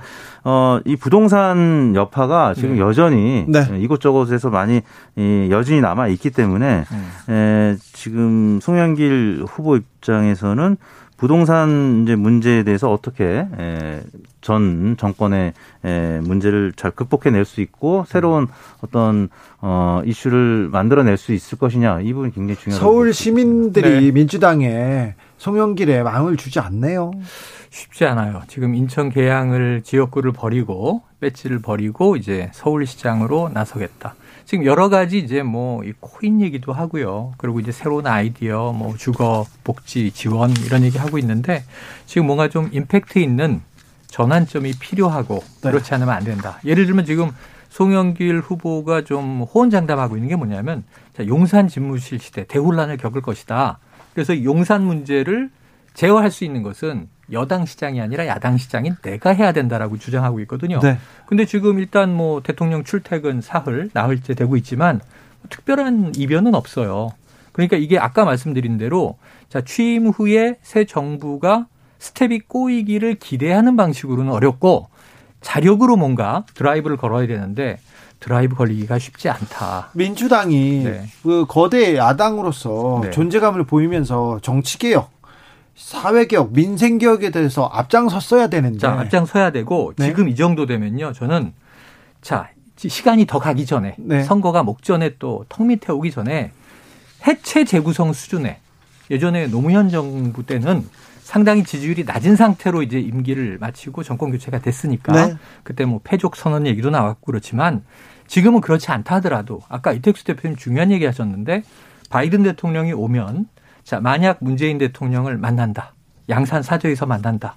그럼 이 두 대통령의 어떤 우정이라든가 우애의 과시가 있는데 전임 대통령에게 현재 원내 다수당이 또 묻어가겠느냐. 그러니까 대선에서도 문재인 대통령의 이 레임덕 없다. 그러니까 우리는 정권 교체 안 되고 유지된다. 이런 안일함 때문에 패한 거 아니에요? 국민의 시각은 달랐던 거 아니에요? 근데 또 문재인 전 대통령에게 기대서 지방선거 치른다고? 지난 2018년에는 왜 대승했냐면 6월 13일에 지방선거 열렸는데 6월 12일에 북미 정상회담이 있었어요. 예. 그때 국민의힘이 볼멘 소리를 했죠. 네. 이거 일부러 이날 잡은 거 아니냐? 선거용이 아니냐? 근데 그건 트럼프하고 뭐 김정은 위원장이 잡은 거니까 네. 우리가 정한 게 아니고 그럴 리는 없었는데 이 어쨌든 이번 경우에는 한미 정상회담 문재인 전 대통령 효과가 민주당에게 미칠 가능성은 지금 이제 이 전세 지역에서 높진 않다. 네. 전반적으로 좀 이제 문재인 전 대통령에게 따뜻한 시선은 가겠지만 민주당 지지율이 오를 가능성은 별로 없다. 네. 분리됐다니까요. 알겠습니다. 방... 그분은 잊혀지길 원하는 전임 대통령이고 민주당은 스스로 점수를 따야 돼요. 민주당은 계속 어려워집니다. 어, 방금 말씀하신 어, 이택수 대표의 그 여론조사 내용, 자세한 내용은 중앙선거 여론조사 음. 심의위원회 홈페이지를 참고하십시오. 거기다 하나만 더 덧붙이면 네. 그 여론조사가 10일, 11일, 12일 조사란 말이에요. 네. 뭐가 살짝 반영이 안 돼 있냐면 빠졌어 지금 박완주 의원 사태가 네, 민주당의 성비 예, 사건이 지금 빠져 있는 상태도 이 정도예요. 사건이 터졌는데 선거가 앞에 있다 보니까 민주당의 내부를 가만히 들여다보면요. 이거 모두 다 90도로 절하고 한 목소리로 잘못했다고 하고 황골 탈퇴하겠다. 절대 이런 일이 없겠다 하고 이 박, 박지원 위원장 얘기처럼 피해자와 국민이 됐다고 할 때까지 사과하고 하고 하고 또 하겠습니다. 이래야 되는데 네. 내부에서 왜 선거 앞두고 이런 거 터트려? 지금 이런 얘기를 하고 있는 일부 의원과 지지층이 있어요. 네. 자, 이런 아니람 안 된다고 봅니다. 네. 앞으로 점수는 더 내려갈 가능성이 있습니다. 터널 속으로 막 들어가고 있는 것 같습니다. 민주당은. 자, 어제 음 경기지사 TV 토론이 있었습니다. 김동연, 김은혜 거기에 강용석 아, 무소속 후보까지 네. 나오고 그런데요 강용석 후보 얘기하는 걸 이렇게 보면 어 저거 김은혜 의원하고 단일화되는 거 아니야 이렇게 네, 네. 생각하는 분들 많았다고 합니다. 음. 강호 경기는 어떻게 돼가고 있습니까? 음. 경기는 음, 강용석 후보가 있느냐 없느냐에 따라서 뭐 팽팽한 조사도 있고 또 강영석 후보가 빠지고 그냥 양자 대결로만 했을 때는 김은혜 후보가 좀 앞서가는 여론조사도 있고 그렇거든요. 그래서 결국에는 김동연 후보의 지지율은 여론조사 결과별로 대체로 비슷한데 네. 이제 김은혜 후보의 지지율이 강영석 후보에 에, 있느냐 없느냐에 따라서 좀 차이가 나기 때문에 결국에는 단일화 여부가 굉장히 끝까지 관전 음. 포인트가 될 수밖에 없고 지금 강영석 후보의 지지율이 대략 5 내지 10% 포인트 정도 점유하고 네. 있기 때문에 계속해서 좀 높아지네요. 음, 네. 그리고 이제 TV 토론이 원래는 이제 어, 양자 토론으로 해보려고 어, 일부 네. 언론사가 했습니다만 그게 이제 법원에 의해서 네, 기각이 네, 되고 네. 다 참여하는 쪽으로 하다 보니까 강영석 후보의 존재감이 조금씩 더 어, 부각될 수밖에 없죠. 그러면 강영석 후보를 배제하고 김은혜 후보 혼자 캠페인하기는 어려울 것 같고요. 음. 뭐 대체로 많은 전문가들의 시각은 결국 단일하지 않겠느냐. 왜냐하면 너무 부담스럽거든요. 두 네, 네. 후보 입장에서 만약에 단일 안 하고 패배하면 굉장히 어, 어려운 선거가 될 수밖에 없기 때문에 윤석열 당선인이 뭐 강영석 후보한테 전화했다 그렇게 강영석 후보가 이렇게 주장했어요. 예, 예. 일단 주장이니까 뭐 네. 팩트는 확인해야 되는데 네, 주장하면서 네. 자기네들 또 원팀인 것처럼 보이기도 하고요. 네. 그런데 이제 여기서는 약간 몇 가지 좀 이제 면밀히 들여다볼 대목이 있어요. 단일화한다. 그러면 이제 강영석 후보가 경기지사에 당선되려고 나왔다기보다는 정치적인 조건 때문에 나왔을 가능성이 있잖아요. 단일화의 조건이 있을 거 아닙니까? 그냥 백지로 밀어드립니다. 나는 사퇴합니다가 아닐 거고 가장 중요한 건 복당이잖아요. 근데 이제 본인은 입당이라고 얘기를 하고 있는데 국민의힘에서는 복당을 불허했어요. 네. 그리고 두 번째는 뭐냐면 지금 이준석 당대표와 상당히 각을 세우고 있습니다. 가로세로 연구소에서 네. 성접대 의혹을 터뜨리지 않았습니까? 이준석 대표. 예, 지금 징계 절차 들어갔다고 돼 있고. 자, 이 문제도 이제 해결해야 되는 거예요. 그리고 어떤 문제가 있냐면 강용석 후보의 지지층과 김은혜 후보의 지지층이 넓게 보면 보수는 맞는데 과연 같은 결이냐? 예. 많이 다를 수 있다. 예. 그럼 단일화하면 어 강용석 후보 사라졌네. 나 찍어주려고 그랬는데 이 표가 오롯이 김은혜 후보에게 가겠느냐? 이거 조금 고민이고요. 네. 같은 개념으로 대비해 보면 인천이 박남춘 대 유정복이잖아요. 근데 여기 이정미 정의당 후보가 끼어 있어요. 네. 박남춘 후보가 지금 이 추격자 입장인데 정의당 표를 가져오면 그냥 박빙이 될 수도 있어요. 근데 선거연대 안 되잖아요, 요즘에. 민주당하고 정의당이. 네. 뭐 마찬가지 현상이 경기에서 삼자 구도로 벌어지고 있다. 속보 봐야겠죠. 알려드리겠습니다. 대통령실 김성애 종교 다문화 비서관이 네. 사퇴했습니다. 금명간이라고 했는데 네. 오늘 사퇴. 김성애 비서관은 사퇴했습니다. 음. 자 보궐선거도 알아보겠습니다. 보궐선거 판세는 어떻습니까? 음. 어, 보궐선거는 뭐 이재명 후보의 경우에는 개항에서 뭐 큰 문제가 없다면 당선이 이제 네. 예, 당선 가능성이 높지 않겠느냐 지금 보고 있는데 네. 어, 또 이제 모르죠. 이제 선거를 치러봐야 될 거고. 일단 현재 판세는 그렇게. 분당은 보이고요. 어떻습니까? 분당은 음. 이제 안철수 후보가 조금 네. 유리한 구도이긴 한데 또 이제 김병관 후보도 있기 때문에 거기는 또 캐리어도 비슷하고 네. 어, 또 IT 기반의 또 그, 예. 또 이제 관련된 유권자들도 거기 또 많이 살고 있고 해서 근데 뭐 역시나 안철수가 조금 유리한 구도는 음. 이제 맞는 것 같습니다. 네. 지금 뭐 대선 주자급이니까 네. 안철수 네. 전 인수위원장 이게 이 저는 약간 동정 여론이 작용했다고 봐요. 그러니까 이분이 지금 총리도 안 하고 공동정부도 안 되고 당 안에 들어가 봐야 당권 잡을 것 같지도 않고 그럼 할 일이 없는데 저 어, 정권 창출에 분명히 기여했는데 왜 이렇게 낙동강 오리알이 될까? 그러면 원내로라도 입성해야 되는 거 아니야? 이런 심리가 하나 있어요. 네. 여기 이제 김병관 후보는 실질적으로 분당갑에 어떤 기여를 할 것이냐. 네. 근데 사실은 이게 좀 재밌게 표현을 드리면 아이언맨 토니 스타크와 배트맨 브루스 웨인의 대결이에요. 둘 다 부자예요. 그리고 벤처기업 일군 사람인데 네. 하나는 게임 업체 웹젠, 네. 3D MMORPG, 네. 그리고 하나는 이제 컴퓨터 바이러스 백신. 네. 근데 여기에서 저는 이제 포인트가 좀 갈릴 것 같아서 분당가부 좀 달아오르는 과정을 봐야 알 것 같습니다. 분당에선 변수가 있을 거라는 얘기도 있는데요. 어찌 되는지 지켜보겠습니다. 최영일, 이택수 두 분 감사합니다. 고맙습니다. 네, 감사합니다.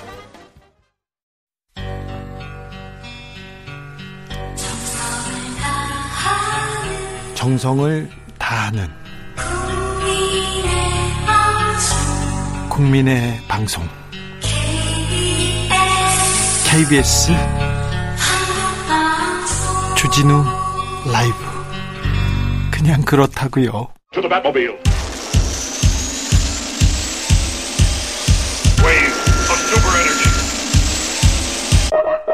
주기자의 1분 낙타가 죽었습니다. 2년 전 낙타는 다리에 종양이 생겼습니다. 하지만 동물원에서 제대로 치료해 주지 않았습니다. 죽은 낙타는 토막이 났습니다. 그리고 호랑이에게 먹이로 던져졌습니다. 낙타와 친구처럼 지내던 사육사는 트라우마에 시달리다 동물들 관련 일을 아예 그만뒀다고 합니다. 우크라이나 동물원에서 생긴 일 아닙니다. 아프리카 이야기도 아닙니다. 얼마 전에 대구의 한 동물원에서 있었던 일입니다. 인간의 이기심이 동물을 가두었습니다. 그런데 보낼 때라도 생명에 대한 예의를 지켰으면 좋았으련만. 이 동물원 대표는 여러 동물원을 운영하고 있다고 합니다. 그래서 더 걱정입니다. 2018년 대전 동물원의 뾰롱이 기억하십니까? 동물원을 탈출한 퓨마 뾰롱이는 사살당해야 했습니다. 동물원에서 관리를 잘못해서 우리 밖으로 뛰쳐나간 사건인데 뾰롱이는 사람 대신에 관리 책임을 져야 했습니다. 죽음으로 말입니다. 정부의 대응을 지적하겠다던 자유한국당 김진태 의원은 국정감사장에 벵갈 고양이를 데리고 나왔지요. 김진태 의원이 퓨마를 너무 고생시킬 것 같아서 자그마한 것을 보시라고 가져왔다고 했습니다. 이 또한 동물학대지요. 어제 시월드에서 죽었던 11마리의 돌고래와 벨루가 그리고 제주 마린파크 수족관에서 끝내 숨진 돌고래 화순이 체험형 동물원과 수족관 여는데 별다른 제약이 없다고 합니다. 그래서 몇몇 동물원은 동물들을 돈벌이로만 생각합니다. 학대로 돈을 벌기도 합니다. 관리가 안 된 우리는 감옥이나 다름없습니다. 동물들이 스트레스가 너무 쌓여서 벽이나 창살을 들이받고 죽는 일이 많다고 합니다. 동물원 자체가 동물 학대원이라는 주장도 끊이지 않고 있습니다. 얼마나 많은 사람이, 얼마나 많은 생명들이 죽어나가야 인간의 비정한 학대는 멈추게 될까요?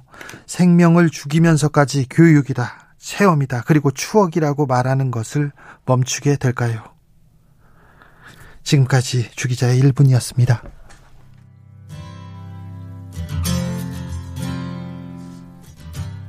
이승환 붉은 낙타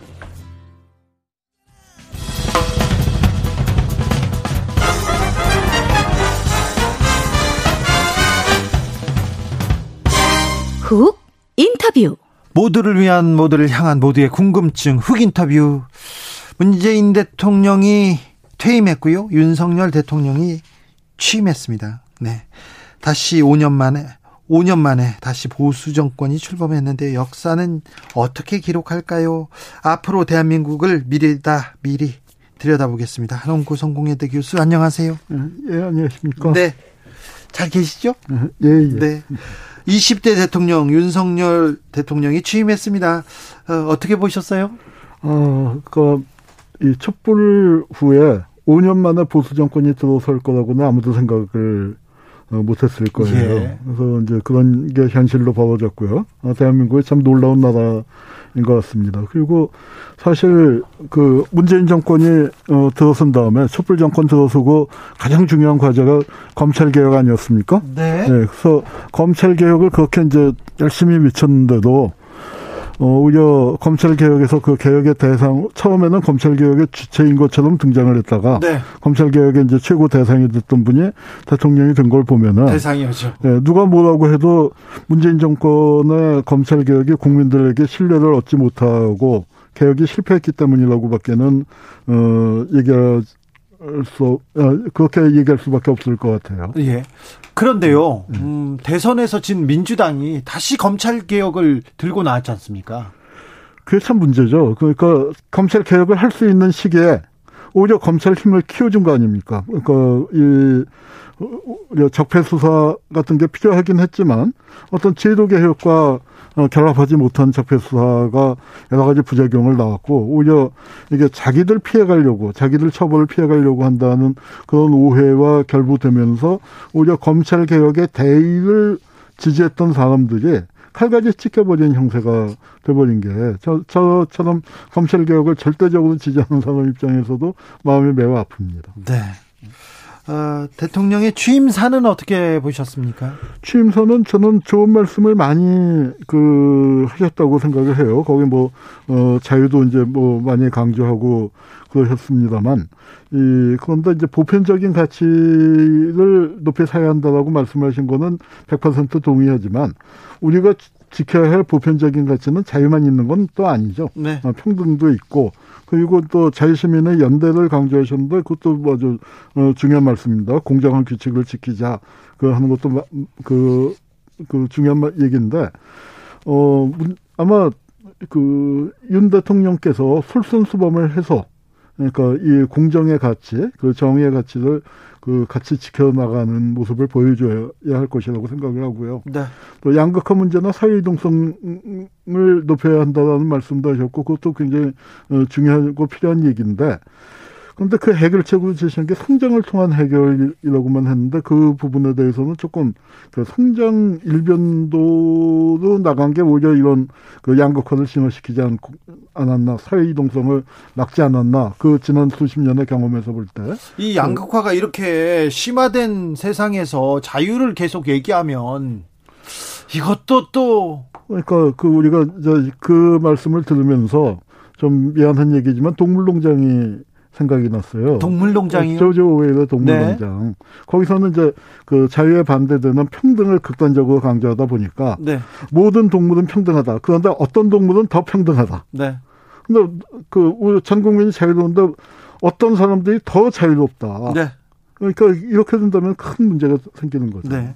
반지성주의가 민주주의를 위기에 빠뜨리고 있다. 이 대목은 어떻게 읽으셨는지요? 저도 일정하게 공감을 했습니다. 일정하게 네. 공감을 했는데 고전적으로 얘기하면 민주주의가 엘리트들이 이제 그 중요한 역할을 하는 것과 대중과 여론이 중요한 역할을 하는 게 있는데 이게 서로 견제와 균형을 이뤄야 하는데 문재인 정권 시기에 일부 그 균형이 깨진 부분도 분명히 저는 있다고 생각을 합니다. 그런데 네. 반면에 이거 이제 그러니까 그 팬덤 문제라든가 뭐 그 이게 진영 논리가 그 강하게 작용한 게 어, 그런 거겠죠. 그런데 어, 우리가 이제 그 지성을 강조 그이 그러니까 이런 그 이 반지성주의의 어떤 동력이 우리 편 따지는 거고 그다음에 어 상대편에 대한 어떤 분노. 네. 근데 저는 뭐 정치 정치나 그 역사에서 분노가 굉장히 중요한 요인이라고 생각을 합니다. 그런데 분노가 없으면 시작이 안 되겠죠. 그런데 분노만 남아버리면 이게 이제 큰 문제가 되는데 아마 그런 점에서 이제 반지성주의라는 그 얘기가 이제 나올 수 있다고 생각을 하는데요. 이게 이제 문제는 그 반지성주의가 이제 민주 진영, 진보 진영에서만 보인 게 아니라 보수 진영에서도 굉장히 많이 나왔단 말이에요. 네. 예컨대 뭐 저 5.18 은 북한군이 네. 뭐 저지른 거다. 네. 이제 이런 얘기를 뭐 막을 수는 없겠죠. 뭐그 네. 사람이 워낙 많다 보니까 이상한 사람이 이상한 얘기를 하는 것 자체는 뭐 어쩔 수 없다 치더라도 그런데 그것이 그 보수의 핵심이나 주류가 글로 끌려가는 현상은 이것 역시 또한 그 심각한 반지성적인 행태였거든요. 그리고 네. 이제 그 반지성을 막기 위해서 그 민주주의를 설계한 사람들이 둔그 고전적인 장치가 사법부에다가 권한을 줬지 않습니까? 네. 그 선출되지 않은 권력. 예. 그러니까 이런 반지성주의에 휘둘리지 않게. 그런데 문제는 뭐냐면은 한국의 그 현대사에서 특히 최근에 보면은 이 가장 문제를 많이 일으킨 게 검찰하고 사법부였단 말이에요. 네. 사법 개혁, 검찰 개혁이 나온 게 뭐냐면 엘리트들이 대중을 위해서 그 전체 를 위해서 봉사한다기보다는 엘리트 집단의 자기 이익을 추구하다 보니까 많은 문제들이 나오게 되고 이게 그 그들에게 준 그 어떤 권한. 올바른 일을 하라는 권한이 네. 뭐 특권이 되고 그다음에 뭐 아주 저어 아주 특별한 신분이 되고 그러면서 민주주의 자체를 어, 위협하는 일이 많았던 것이죠. 네. 음. 전 내로남불이 안 했으면 좋겠고 네. 사실 그 선거 과정에서도 보면은 여가부 폐지라든가 그 지금 또 특히 이제 정치 그 할 수 없다고 공약을 거둬들였습니다만 군인 월급 200만 원 같은 게 대표적으로 반지성주의적 주의적인 공약이었던 셈이죠. 네. 네. 그렇죠. 네. 음, 취임식에서 특별히 이렇게 그리고 어, 취임한 후 며칠 동안 좀 특별히 기억에 남는 장면이 있습니까 혹시? 글쎄 이제 저는 뭐 그 취임식 그 수업에 겹쳐서 그 다 보지 못하고 나중에 이제 영상으로 조금 봤는데요. 이제 그 미국에서 특사 그러니까 미국을 대표해서 오신 분이 대통령 부통령의 남편입니다. 남편. 예, 예. 그런데 이제 뭐 그 격이 뭐 다른 나라에 비해서 아마 그런 얘기가 있을 수 있, 습니다만 예. 뭐 바이든 대통령이 곧 그 그 와서 정상회담을 네. 하기로 했으니까 뭐 그건 크게 문제가 안 될 텐데 바이든 대통령 방안에서 제가 깜짝 놀란 거는 문재인 대통령을 만난다는 뉴스가 네. 어, 나왔어요. 미국 에서 요청했다고 합니다. 네, 미국 대통령이 그렇죠. 한국 정부가 만나라고 할 리는 없는데 이게 전 그 굉장히 역사적으로 이런 그 전례가 사실은 그 꼭 맞지 않는데 그러니까 79년도에 카터 대통령이 방한했을 때 미국의 요청으로 김영삼 그 당시 야당 총재를 예. 어, 만난 적이 있었는데 아, 그게 맞다. 이제 굉장히 큰 이슈가 됐고 그다음에 그러고 4개월 후에 12족 사건이 났단 말이에요. 네. 그러니까 이건 이제 그 해석하기에 따라서는 굉장히 하여튼 전 그 제가 외교 전문가가 아니라서 잘 모르겠지만 어, 참그 보기 드문 일인데 역사적으로도 아마, 드문 일이네요. 예, 예. 아마도 이제 그 어, 윤석열 정부에 대한 강력한 어떤 어떤 건지 모르지만 내 말을 잘 알 수 없지만 경고가 될 수도 있겠고 네. 저는 이 부분을 윤석열 정부가 그런데 잘 해결해 나갈 수 있는 방법이 있다고 생각을 합니다. 뭐냐면은 아마 정치 보복하지 말라는 뜻일 수도 있겠고 예. 그다음에 어, 남북 관계나 북미 관계에서 문재인 대통령의 역할을 기대하는 부분도 있을 네. 텐데 네. 거기서 사실은 윤석열 정부가 그 그렇게 강조하는 한미 공조를 해야죠. 네. 한미 공조를 해서 어떤 그 대북 특사 네. 문재인 대통령이 바이든의 특사로 북을 방문할 수는 없지 않습니까? 아, 그렇죠. 예, 그러니까 바이든의 메시지도 싫지만 네. 어, 특사로 가신다면은 윤석열 대통령의 특사로 가는 게 맞지 않겠습니까? 네. 그리고 그렇게 한다면은 그거는 그 이거보다 더 그 확실한 협치의 메시지가 있을 수 없겠죠. 네. 정치 보복 안 한다는 선언도 되는 것이고. 네. 그래서 이제 오히려 그 이 화를 좀 복으로 돌렸으면 알겠습니다. 어, 태영호 의원도 네. 문재인 대통령을 문재인 전 대통령을 대북 특사로 보내는 게 어떠냐 이런 제안을 예, 예 하시더라고요. 예, 예, 그 상당히 또 그리고 또 코로나 사태 인도적인 지원 해야 예. 된다고 강력하게 예, 얘기하셔서 방금 얘기해 가지고 저도 방송 오면서 들었습니다. 네, 네. 그 부분 굉장히 공감했습니다. 음. 앞으로 역사는 윤석열 정부를 어떻게 기억할까요? 지금은 이제 시작된 지 걸음마를 뗐기 때문에 네. 거기까지는 얘기를 할 수는 없지만 윤석열 내각, 윤석열 대통령실의 면면을 보면 아, 어떻게 흘러가겠다. 선생님은 좀 보이시죠? 조금 그 죄송한 말씀입니다만 좀 불길한 예감이 들어서 어, 그런데 인사 패턴에서 네. 다행히 여기 지금 그 들어오기 직전에 김성애, 어, 김성애 비서관은 비서관이 사퇴한 네. 얘기가 나와서 어, 그나마 늦었지만 다행이라고 생각을 하는데 네. 뭐 인사 검증 문제에 그 큰 문제가 있는 것 같습니다. 그 사실 뭐 어느 정권에서나 이제 문제가 됐었지만요. 그리고 또 하나는 그 저 이시원 비서관인가요? 네. 아 간첩 사건 그 증거 조작과 그렇죠. 관련된 사람이 어 그것도 다른 비서관도 아니고 공직기강, 비서관이라는 건 정, 도저히 납득할 수가 없는 거고요. 이게 알았으면은 정말 악마고 이거는 어, 사실 형사처벌의 대상이 될 건데 대표적인 검찰의 봐주기 수사가 아니었나 이제 의심을 받는 거고요. 그걸 만약에 검찰이 발표한 대로 몰랐다고 하면은 업무 능력상 공직기강은 그걸 어떻게 어, 잡겠습니까? 네. 그러니까 이건 있을 수 없는 인사인데 이런 부분을 밀어붙이는 거 보면은 굉장히 걱정이 되는 바가 많고요. 그다음에 이제 또 하나는 문재인 대통령 때도 그 점을 못하고 실패했는데 제왕적 대통령제가 가는 코스가 뻔합니다. 5년 때 이제 해서 취임 처음 해서 약간 힘을 갖고 있다가 뭐 힘이 좀 빠지고 레임도 그 오고 그러면서 이제 대통령 본인이나 어, 가족 들이 정권이 바뀐 다음에 감옥에 가는 그 패턴이 지난 20몇 년 동안 그 반복돼 왔지 않습니까?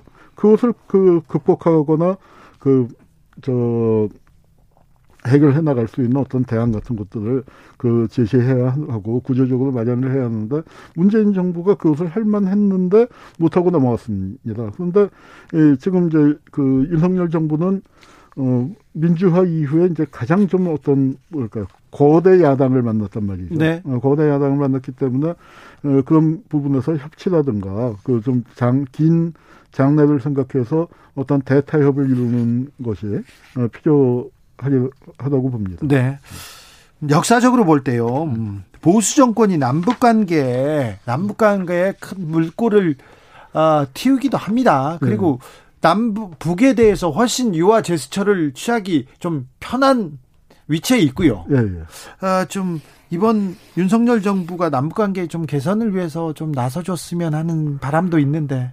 뭐 그런데 이제 그 문재인 정부 때 드러났듯이 대한민국 정부가 남북 관계에서 할 수 있는 그 폭이 너무나 제한되어 있다. 네. 이제 그게 그 가슴이 아픈데 그럼에도 불구하고 보수 정권으로서 할 수 있는 부분들은 많다고 생각을 합니다. 우선 음. 국민들이 너무 진영 논리에 빠지지 않고 대북 혐오를 이젠 과거에 이제 뭐 박정희 시대, 전두환 시대에는 남북 간의 어떤 국력 차이가 어 저 비슷비슷 크게 나지 않았던 시기에는 대북 혐오라든가 경계가 자기 정권 유지에 이제 굉장히 중요한 수단이 될 수밖에 없었는데 지금은 그런 단계는 아니기 때문에 네.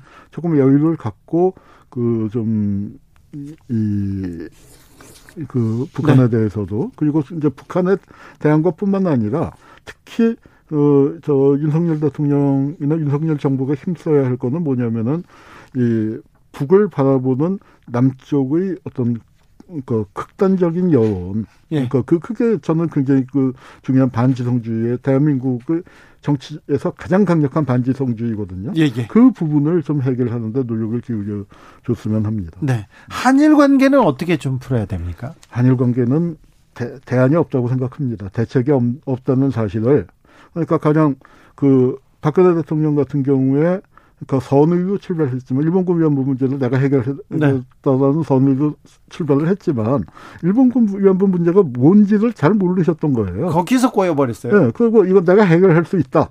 그런 생각을 갖고 주급하게 밀어붙이다가 한일 관계 전체가 꼬였단 말이죠. 네. 사실 이건 일본에서 절대로 풀릴 수 없는 문제라고 생각을 합니다. 이건 문제를 풀려면 이건 일본 국내에서 일본의 양심 세력이 어, 그 정말 사회의 주류가 돼서 해결해 줘야 하는데 일본의 양심 세력이 점점 점점 위축되고 있지 않습니까?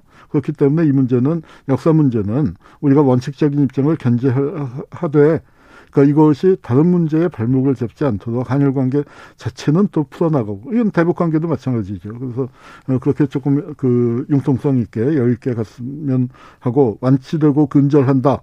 이런 것보다는 좀 조절하고 관리한다. 네. 네, 그런 입장이었으면 좋겠습니다. JWP님께서 우리 대한민국 사람이잖아요. 서로 서로 잘 해보면 되잖아요. 서로 서로 잘 해보자고요. 이렇게 음. 새 정부에 기대를 보냈습니다. 자, 역사에서 새 정부가 되새겨야 할 점은 뭘까요? 어, 이제 글쎄요. 그 우선 그 새 정부가 이제 뭐 여러 가지 차원 이제 차원이 있겠습니다만 우선 검찰 출신이 대통령이 됐는데 어, 지난 몇십 년 동안에 이제 그, 그 검찰 문제가 아주 심각한 그 화두가 됐었지 않습니까? 예. 예 그리고 문제 저 윤석열 대통령은 사실 그 대한민국 역사에 이런 분이 없을 거예요. 네, 네. 그저 진보 진영의 영웅이었다가 네. 보, 진보 진영 보수 진영의 어떤 영웅이 되, 네. 돼서 이렇게 양쪽을 이렇게 번갈아간 어, 분이 없을 텐데 그거는 그 이분이 그러니까 어떤 단점도 있지만 또 그다음에 국민들에게 어느 쪽 양쪽에다가 다 호소 그 호소력을 가질 수 있는 어 측면이 분명히 있었다는 얘기거든요. 그러니까 그런 부분을 좀 잘 살렸으면 좋겠고 특히 이제 그 뭐 5년 단임제 대통령이 사실은 할 수 있는 게 어, 굉장히 제약이 많죠. 그렇기 때문에 그 자기 임기 동안에 할 수 있는 부분들 적어도 그러니까 이 한국 민주주의의 어떤 정상화, 어, 진영 논리의 극복을 위한 예, 그런 부분들에 애써 주셨으면 하는 바람입니다. 알겠습니다. 네.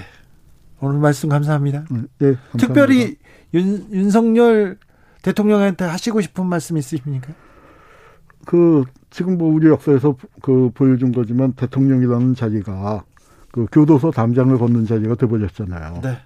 그러니까 그러니까 그 그래서 윤석열 대통령이 그러니까 그런 그 관계를 없앴으면 좋겠어요. 그래서 이제 그 그리고 과거에 김영삼 대통령 때 보면은 개혁을 잘 하면은 엄청난 국민적 지지가 쏠리지 않습니까? 네. 그래서 이제 그 제대로 내로남불 안 하고 예. 그 국민들이 무엇을 그 원하는지를 잘 알 겁니다. 네. 잘 해서 성공한 대통령이 되기를 빕니다. 알겠습니다. 한홍구 성공회대 교수였습니다. 네, 감사합니다. 정치 피로, 사건 사고로 인한 피로, 고달픈 일상에서 오는 피로. 오늘 시사하셨습니까? 경험해 보세요. 들은 날과 안 들은 날의 차이. 여러분의 피로를 날려줄 저녁 한 끼 시사. 추진우 라이브.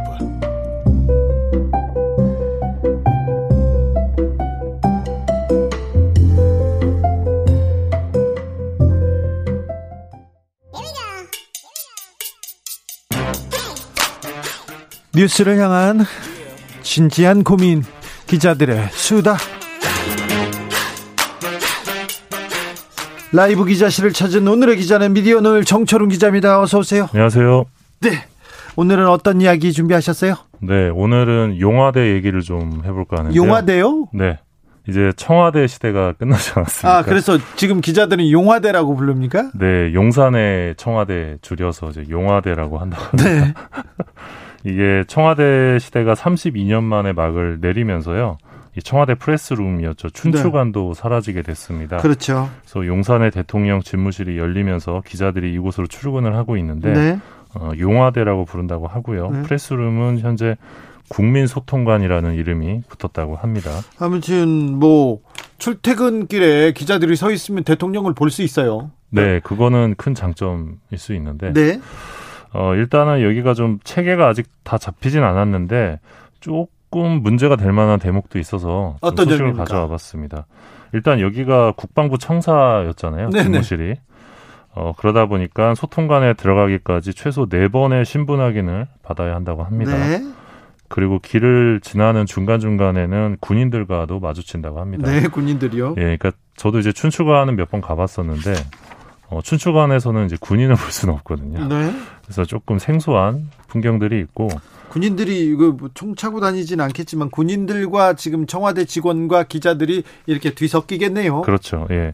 어 그리고 이제 출입 기자들은 여기에 출입을 하려면 이 모바일 보안 앱을 스마트폰에 깔아야 합니다. 이게 의무라고 하는데요. 네. 이걸 안 깔고 싶으면 휴대폰을 놓고 들어가야 한답니다. 그래요? 예. 그러니까 사실상 무조건 깔아야 되는 건데 그러면 이 모바일 보안 앱의 용도가 뭐냐? 요 알아보니까 이 대통령실이 있는 그 건물 내에서 휴대전화로 카메라 찍을 수 없고요. 와이파이 못 쓰고 이제 블루투스도 못 연결 연결 못 하고 테더링도 못 하고 어, 녹음도 못 합니다.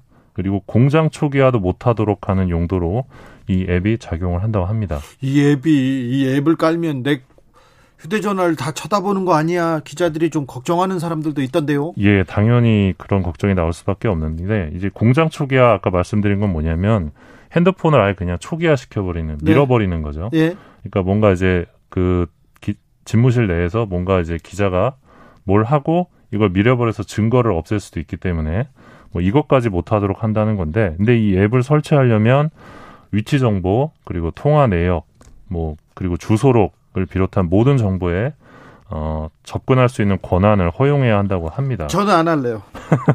저는 못 하겠습니다. 네. 알겠어요. 근데, 근데, 이게 녹음도 못 하고 예.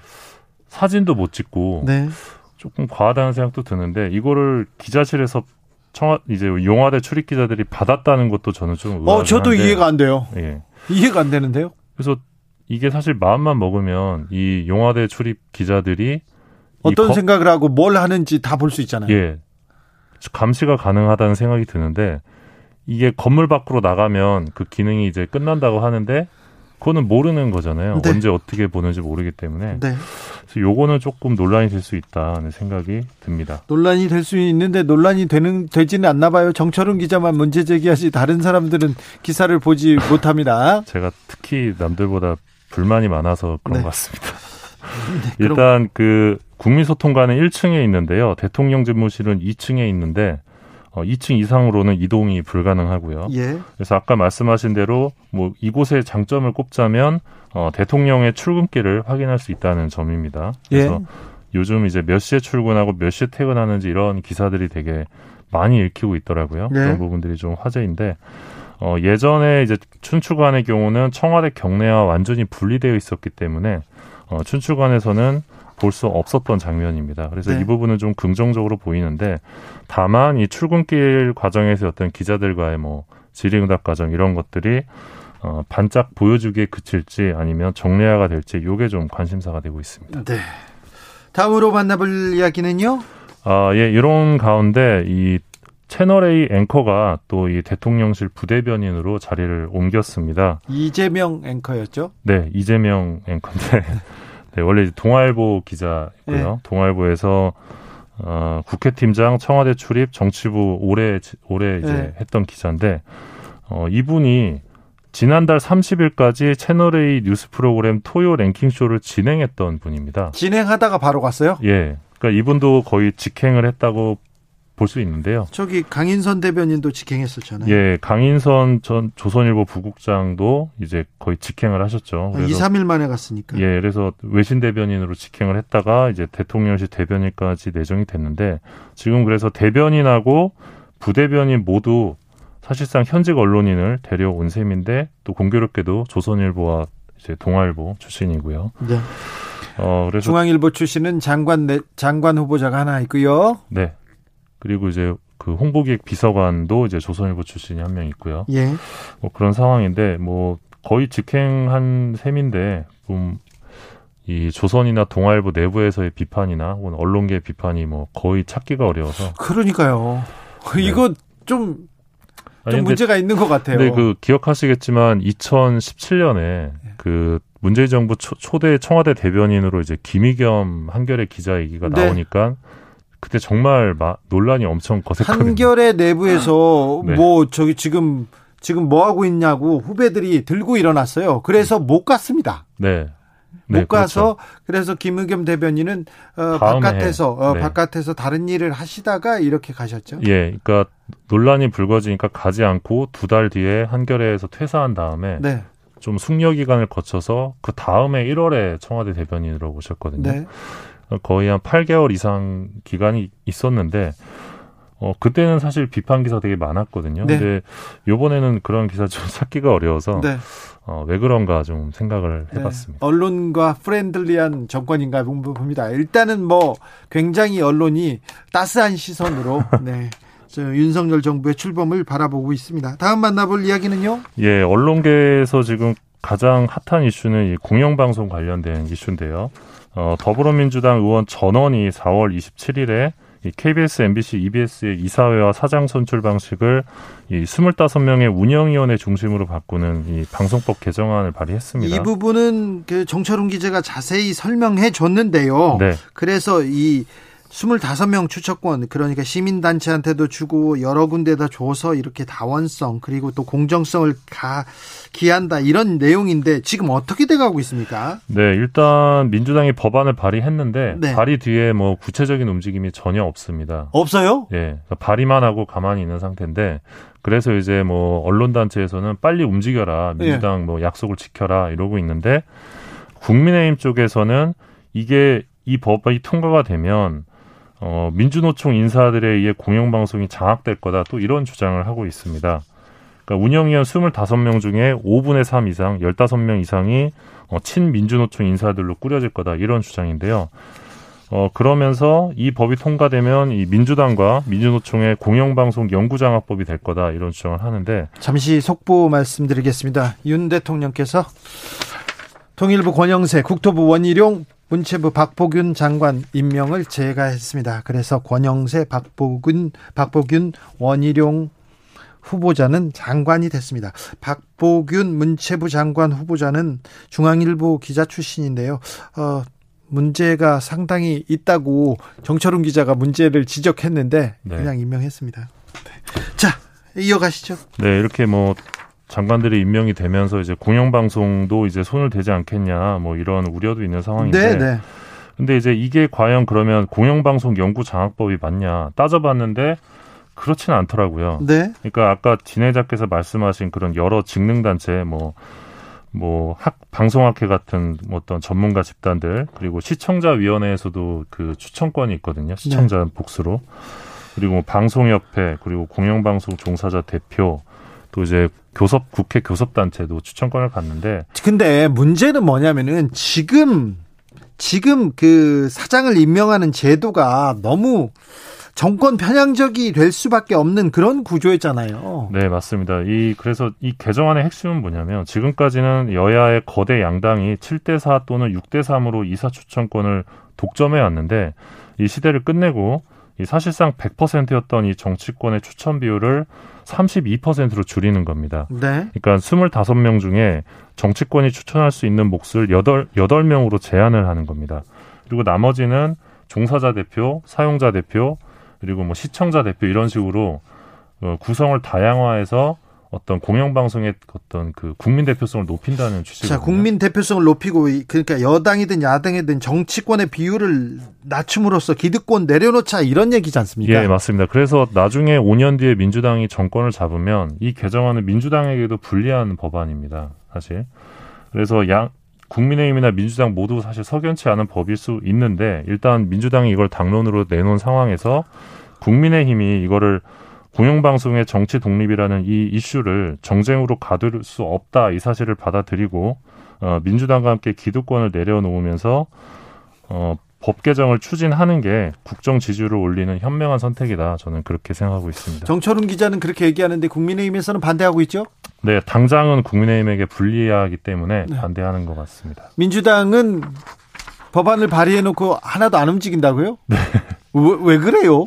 저도 그게 너무 답답한데요. 왜 움직이지 않는지 모르겠습니다. 이거 언론 개혁법 그리고 정치 개혁법, 차별금지법 여러 안이 있는데 왜 이런 부분에 대해서는 열심히 안, 안 하는 거죠? 네, 이게 어떻게 보면 언론 개혁이라고 볼 수 있는 법안인데 네. 좀 빨리 좀 움직여줬으면 좋겠습니다. 지금 뭐 의석도 되게 많이 갖고 계시는데 네, 좀 답답합니다. 답답하다는 네. 민주당이 네. 언론 개혁, 정치 개혁에 좀 나서줬으면 한다는 생각도 있습니다. 네, 그러니까 국민의힘 같은 경우는 자신들에게 우호적이지 않을 것 같은 집단을 모두 이제 친민주노총으로 지금 포장을 하면서 정성 평가를 하면서 계속 이게 공영방송 장악법이다 주장을 하는데 그건 아니에요. 없거든요. 민주노총 네 민주노총과 그렇게 영향을 네. 받지 않습니다. 네, 민주노총에 맞습니다. 영향을 네. 받는 네. 민주노총이 어떻게 그렇게 영향력이 있다고 보세요? 그리고 보면 이제 언론노조랑 민주당을 계속 묶어서 주장을 하는데 작년에 그 언론중재법 개정안 때 언론 언론노조가 민주당을 반대죠. 얼마나 비판을 했습니까? 네.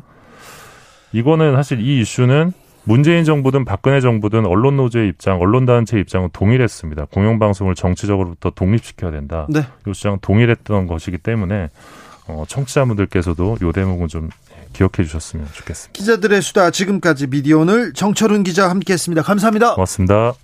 교통정보센터 다녀오겠습니다. 정현정 씨.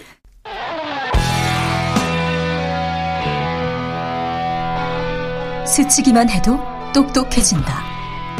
드라이브 스루 시사 주진우 라이브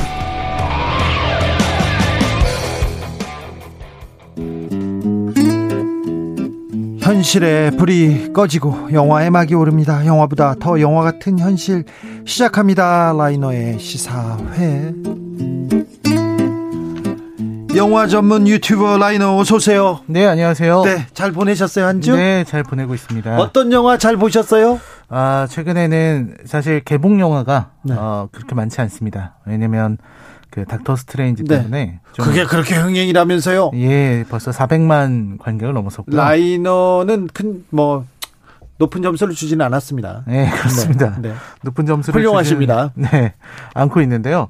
그렇기 때문에 이제 옛날 영화들을 좀 찾아서 네. 예, 보게 되는 것 같더라고요. 옛날 영화 뭐 어떤 영화죠? 어, 저는 요즘 관심을 갖고 있는 영화들이 좀 이런 그 뭐라고 할까요? 이런 어, 정치권의 변화나 네. 이런 걸 좀 다룬 영화들이 없는지 네. 계속 시대마다 찾아보고 있습니다. 아 그렇습니까? 네. 어떤 영화 재밌게 보셨어요? 어... 라이너가 본 영화는 좀 따라보고 싶어요.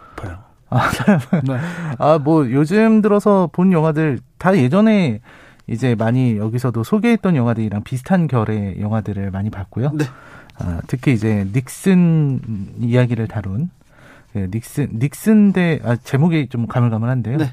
어, 닉슨 이야기를 다뤘던 영화가 있었습니다. 네. 좀 재밌게 봤습니다. 알겠습니다. 오늘은 어떤 이야기 해볼까요? 네, 이번 주에 굉장히 많은 일이 있었죠. 네, 우리는 한 사람의 대통령을 보내고 네. 또한 사람의 대통령을 맞이했습니다. 그렇습니다. 네, 그래서 새로운 대통령이 오다 보니까 뭐 출퇴근 얘기부터 시작해서 뭐 내각 구성, 뭐 이슈가 아닌 게 없을 정도로 그렇죠. 한 나라의 대통령을 선출한다는 거는 참 큰일이 아닐 수 없겠는데요. 네. 그런데 아시아의 다른 쪽에서는요. 또 한 사람의 대통령이 지금 모습을 드러내고 있습니다. 필리핀 말하는 거죠? 네, 바로 필리핀의 페르닌다 아 페르디난드 봉봉 마르코스 주니어. 라는 이름인데요. 봉봉 마르코스 주니어. 네. 네.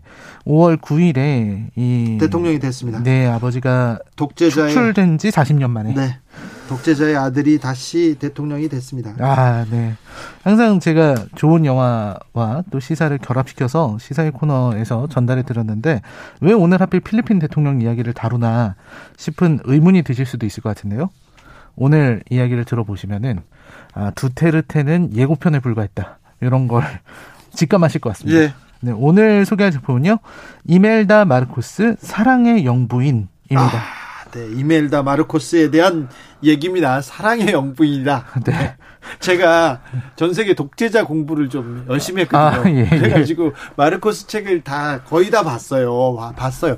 아프리카 독재자들도 열심히 공부했어요. 아, 네네. 네, 그래가지고 독재자의 말로 그리고 음. 어떻게 됐는지 재산 형성 과정 그리고 재산을 어떻게 빼돌렸는지 음. 계속 공부를 많이 하고 취재도 많이 했는데 제가 이멜다 마르코스 네 마르코스 이 필리핀 독재자에 대한 공부가 좀 잘 돼서 이 작품도 저도 봤습니다. 아 보셨군요. 네.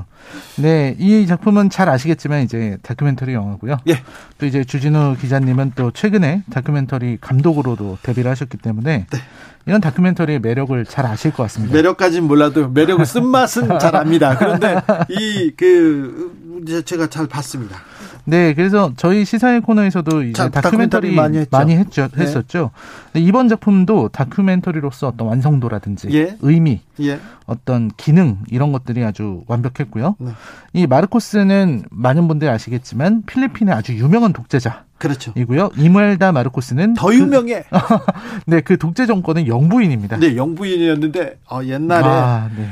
어, 필리핀 미녀 미녀 대회에서 이렇게 그 이렇게 수상한 굉장히 유명한 사람인데 이멜다에 대해서는 여러분도 다 잘 알고 있을 겁니다. 그런데 네. 아 영화 캐릭터들이 너무 영화적이어 가지고 네, 네, 믿을 네. 수가 없는데 아무튼 다큐멘터리에서 보니까 너무 생생해요. 네, 어떻게 이럴 수가 있을까 싶은 생각이 드는데요. 네. 아무튼 이 작품은 굉장히 독특하게도 독재 정권의 영부인이 얼마나 지독한 행위를 저지를 수 있는가, 네. 어떤 식으로 독재 정권에 부역할 수 있는가, 이런 걸 보여준 굉장히 재밌는 작품입니다. 네. 그리고 이 작품을 보고 있으면요. 어딘지 모르게 우리나라의 상황과 겹쳐 보일 수가 있습니다. 어딘지 모르게가 아니라 자꾸 필리핀 사람들을 보다가 우리나라가 생각나요.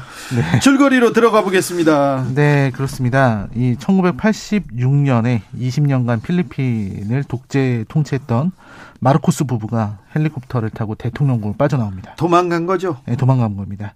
성난 군중이 혁명을 일으켰고요. 마르코스를 죽여라라고 외치면서 대통령 궁을 둘러쌌고요. 그 부부는 간신히 하와이로 망명했는데 네. 그때 이제 대통령 궁인 말라카남 궁으로 들어가서 그 나온 그 별 세 개가 당시 신문 기사에 많이 나왔어요. 그때 구두가 그렇게 많이 나왔죠. 네, 그래서 이 농담으로 이제 구두 많이 사는 사람들한테 네. 이멜다냐 뭐 그렇죠. 이렇게 묻는 농담도 있었죠. 그렇죠. 아, 아무튼 영부인인 이멜다는 이제 사치의 여왕이다 이런 별명을 들었는데요. 어, 제가 찾아보니까 이들 부부가 집권 20년 동안 스위스 은행 등으로 은닉한 재산이 12조 원이랍니다. 이, 그, 그때요. 40년 전에. 40년 전에 12조 원에 달하는 돈을 국고에서 빼돌렸고요. 그리고 이 뭐 사치가 너무 많아서 뭐 명품 드레스나 구두나 보석 같은 수준이 아니라 그 미국의 뉴욕의 부동산을 쇼핑하듯이 네, 네, 샀다고 하더라고요. 네. 그리고 지금도 권력의 맛을 잊지 못하고 있습니다. 예. 그래서 아 진짜 가까스로 귀국해서 그 방부 처리에서 보관하고 있었던 남편의 시신을 이게 이것도 너무 대단한데요. 방부 처리에서 보관해 놓은 남편의 시신을 필리핀 영웅묘지로 이장을 했습니다. 우리나라 국립묘지에 이장했다 이거죠. 네, 그리고 이제 아들을 대통령으로 만들어서 이멜다가 먼저 정치권에 입문해요. 네, 맞습니다. 입문하고 음. 뭐 우리나라로 따지면 국회의원이 됩니다. 그래서 정치적 기반을 두고 그 다음에 아들 봉봉 네, 봉봉. 봉봉도 또 국회의원으로 만들었죠. 그렇습니다. 이 작품의 감독은 로렌 그린필드라고요. 어, 원제가 더 킹메이커입니다. 네. 네. 아무튼 처음에 이제 그 다큐멘터리에 보면 90세가 다 된 이멜다 마르코스가 카메라 앞에 딱 아, 나오는데 정말 나이를 가늠할 수 없을 정도로 네. 새까만 머리카락. 네. 그걸 이제 또 높게 이렇게 올리고요. 두꺼운 화장. 그리고 온몸을 화려하게 치장하고 네. 정말 꼿꼿하게 허리를 세우고 있는 그 모습이 너무나도 인상적입니다. 그 뒤에 네. 피카소 그림. 네, 피카소 그림이 있고요. 자기 소장한. 네, 정말 대단한데요. 네. 그리고 옆에서는 이제 시중 드는 이들의 모습이 모두 나오고요. 예. 그러면서 그 90세가 다 된 이멜다가 자신의 그 드레스에 혹시 내가 몸매가 좀 망가지진 않았는지 네. 걱정하는 그런 모습이 나올 정도입니다. 계속 거울을 보면서 미모를 체크합니다. 네, 90세인데요. 예. 네. 그리고서 이제 이 여자의 이야기가 나오게 되는데 정말 대통령궁에서 쫓겨나는 날까지도 쫓겨나던 날까지도 남편을 위해서 최선을 다했고요. 네.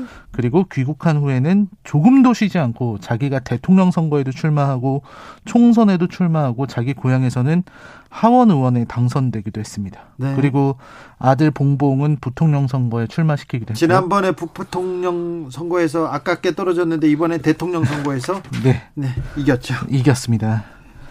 아무튼 이런 이멜다의 행동은 행동과 역할은요 그냥 일반적인 영부인이라고 볼 수는 없고요. 네.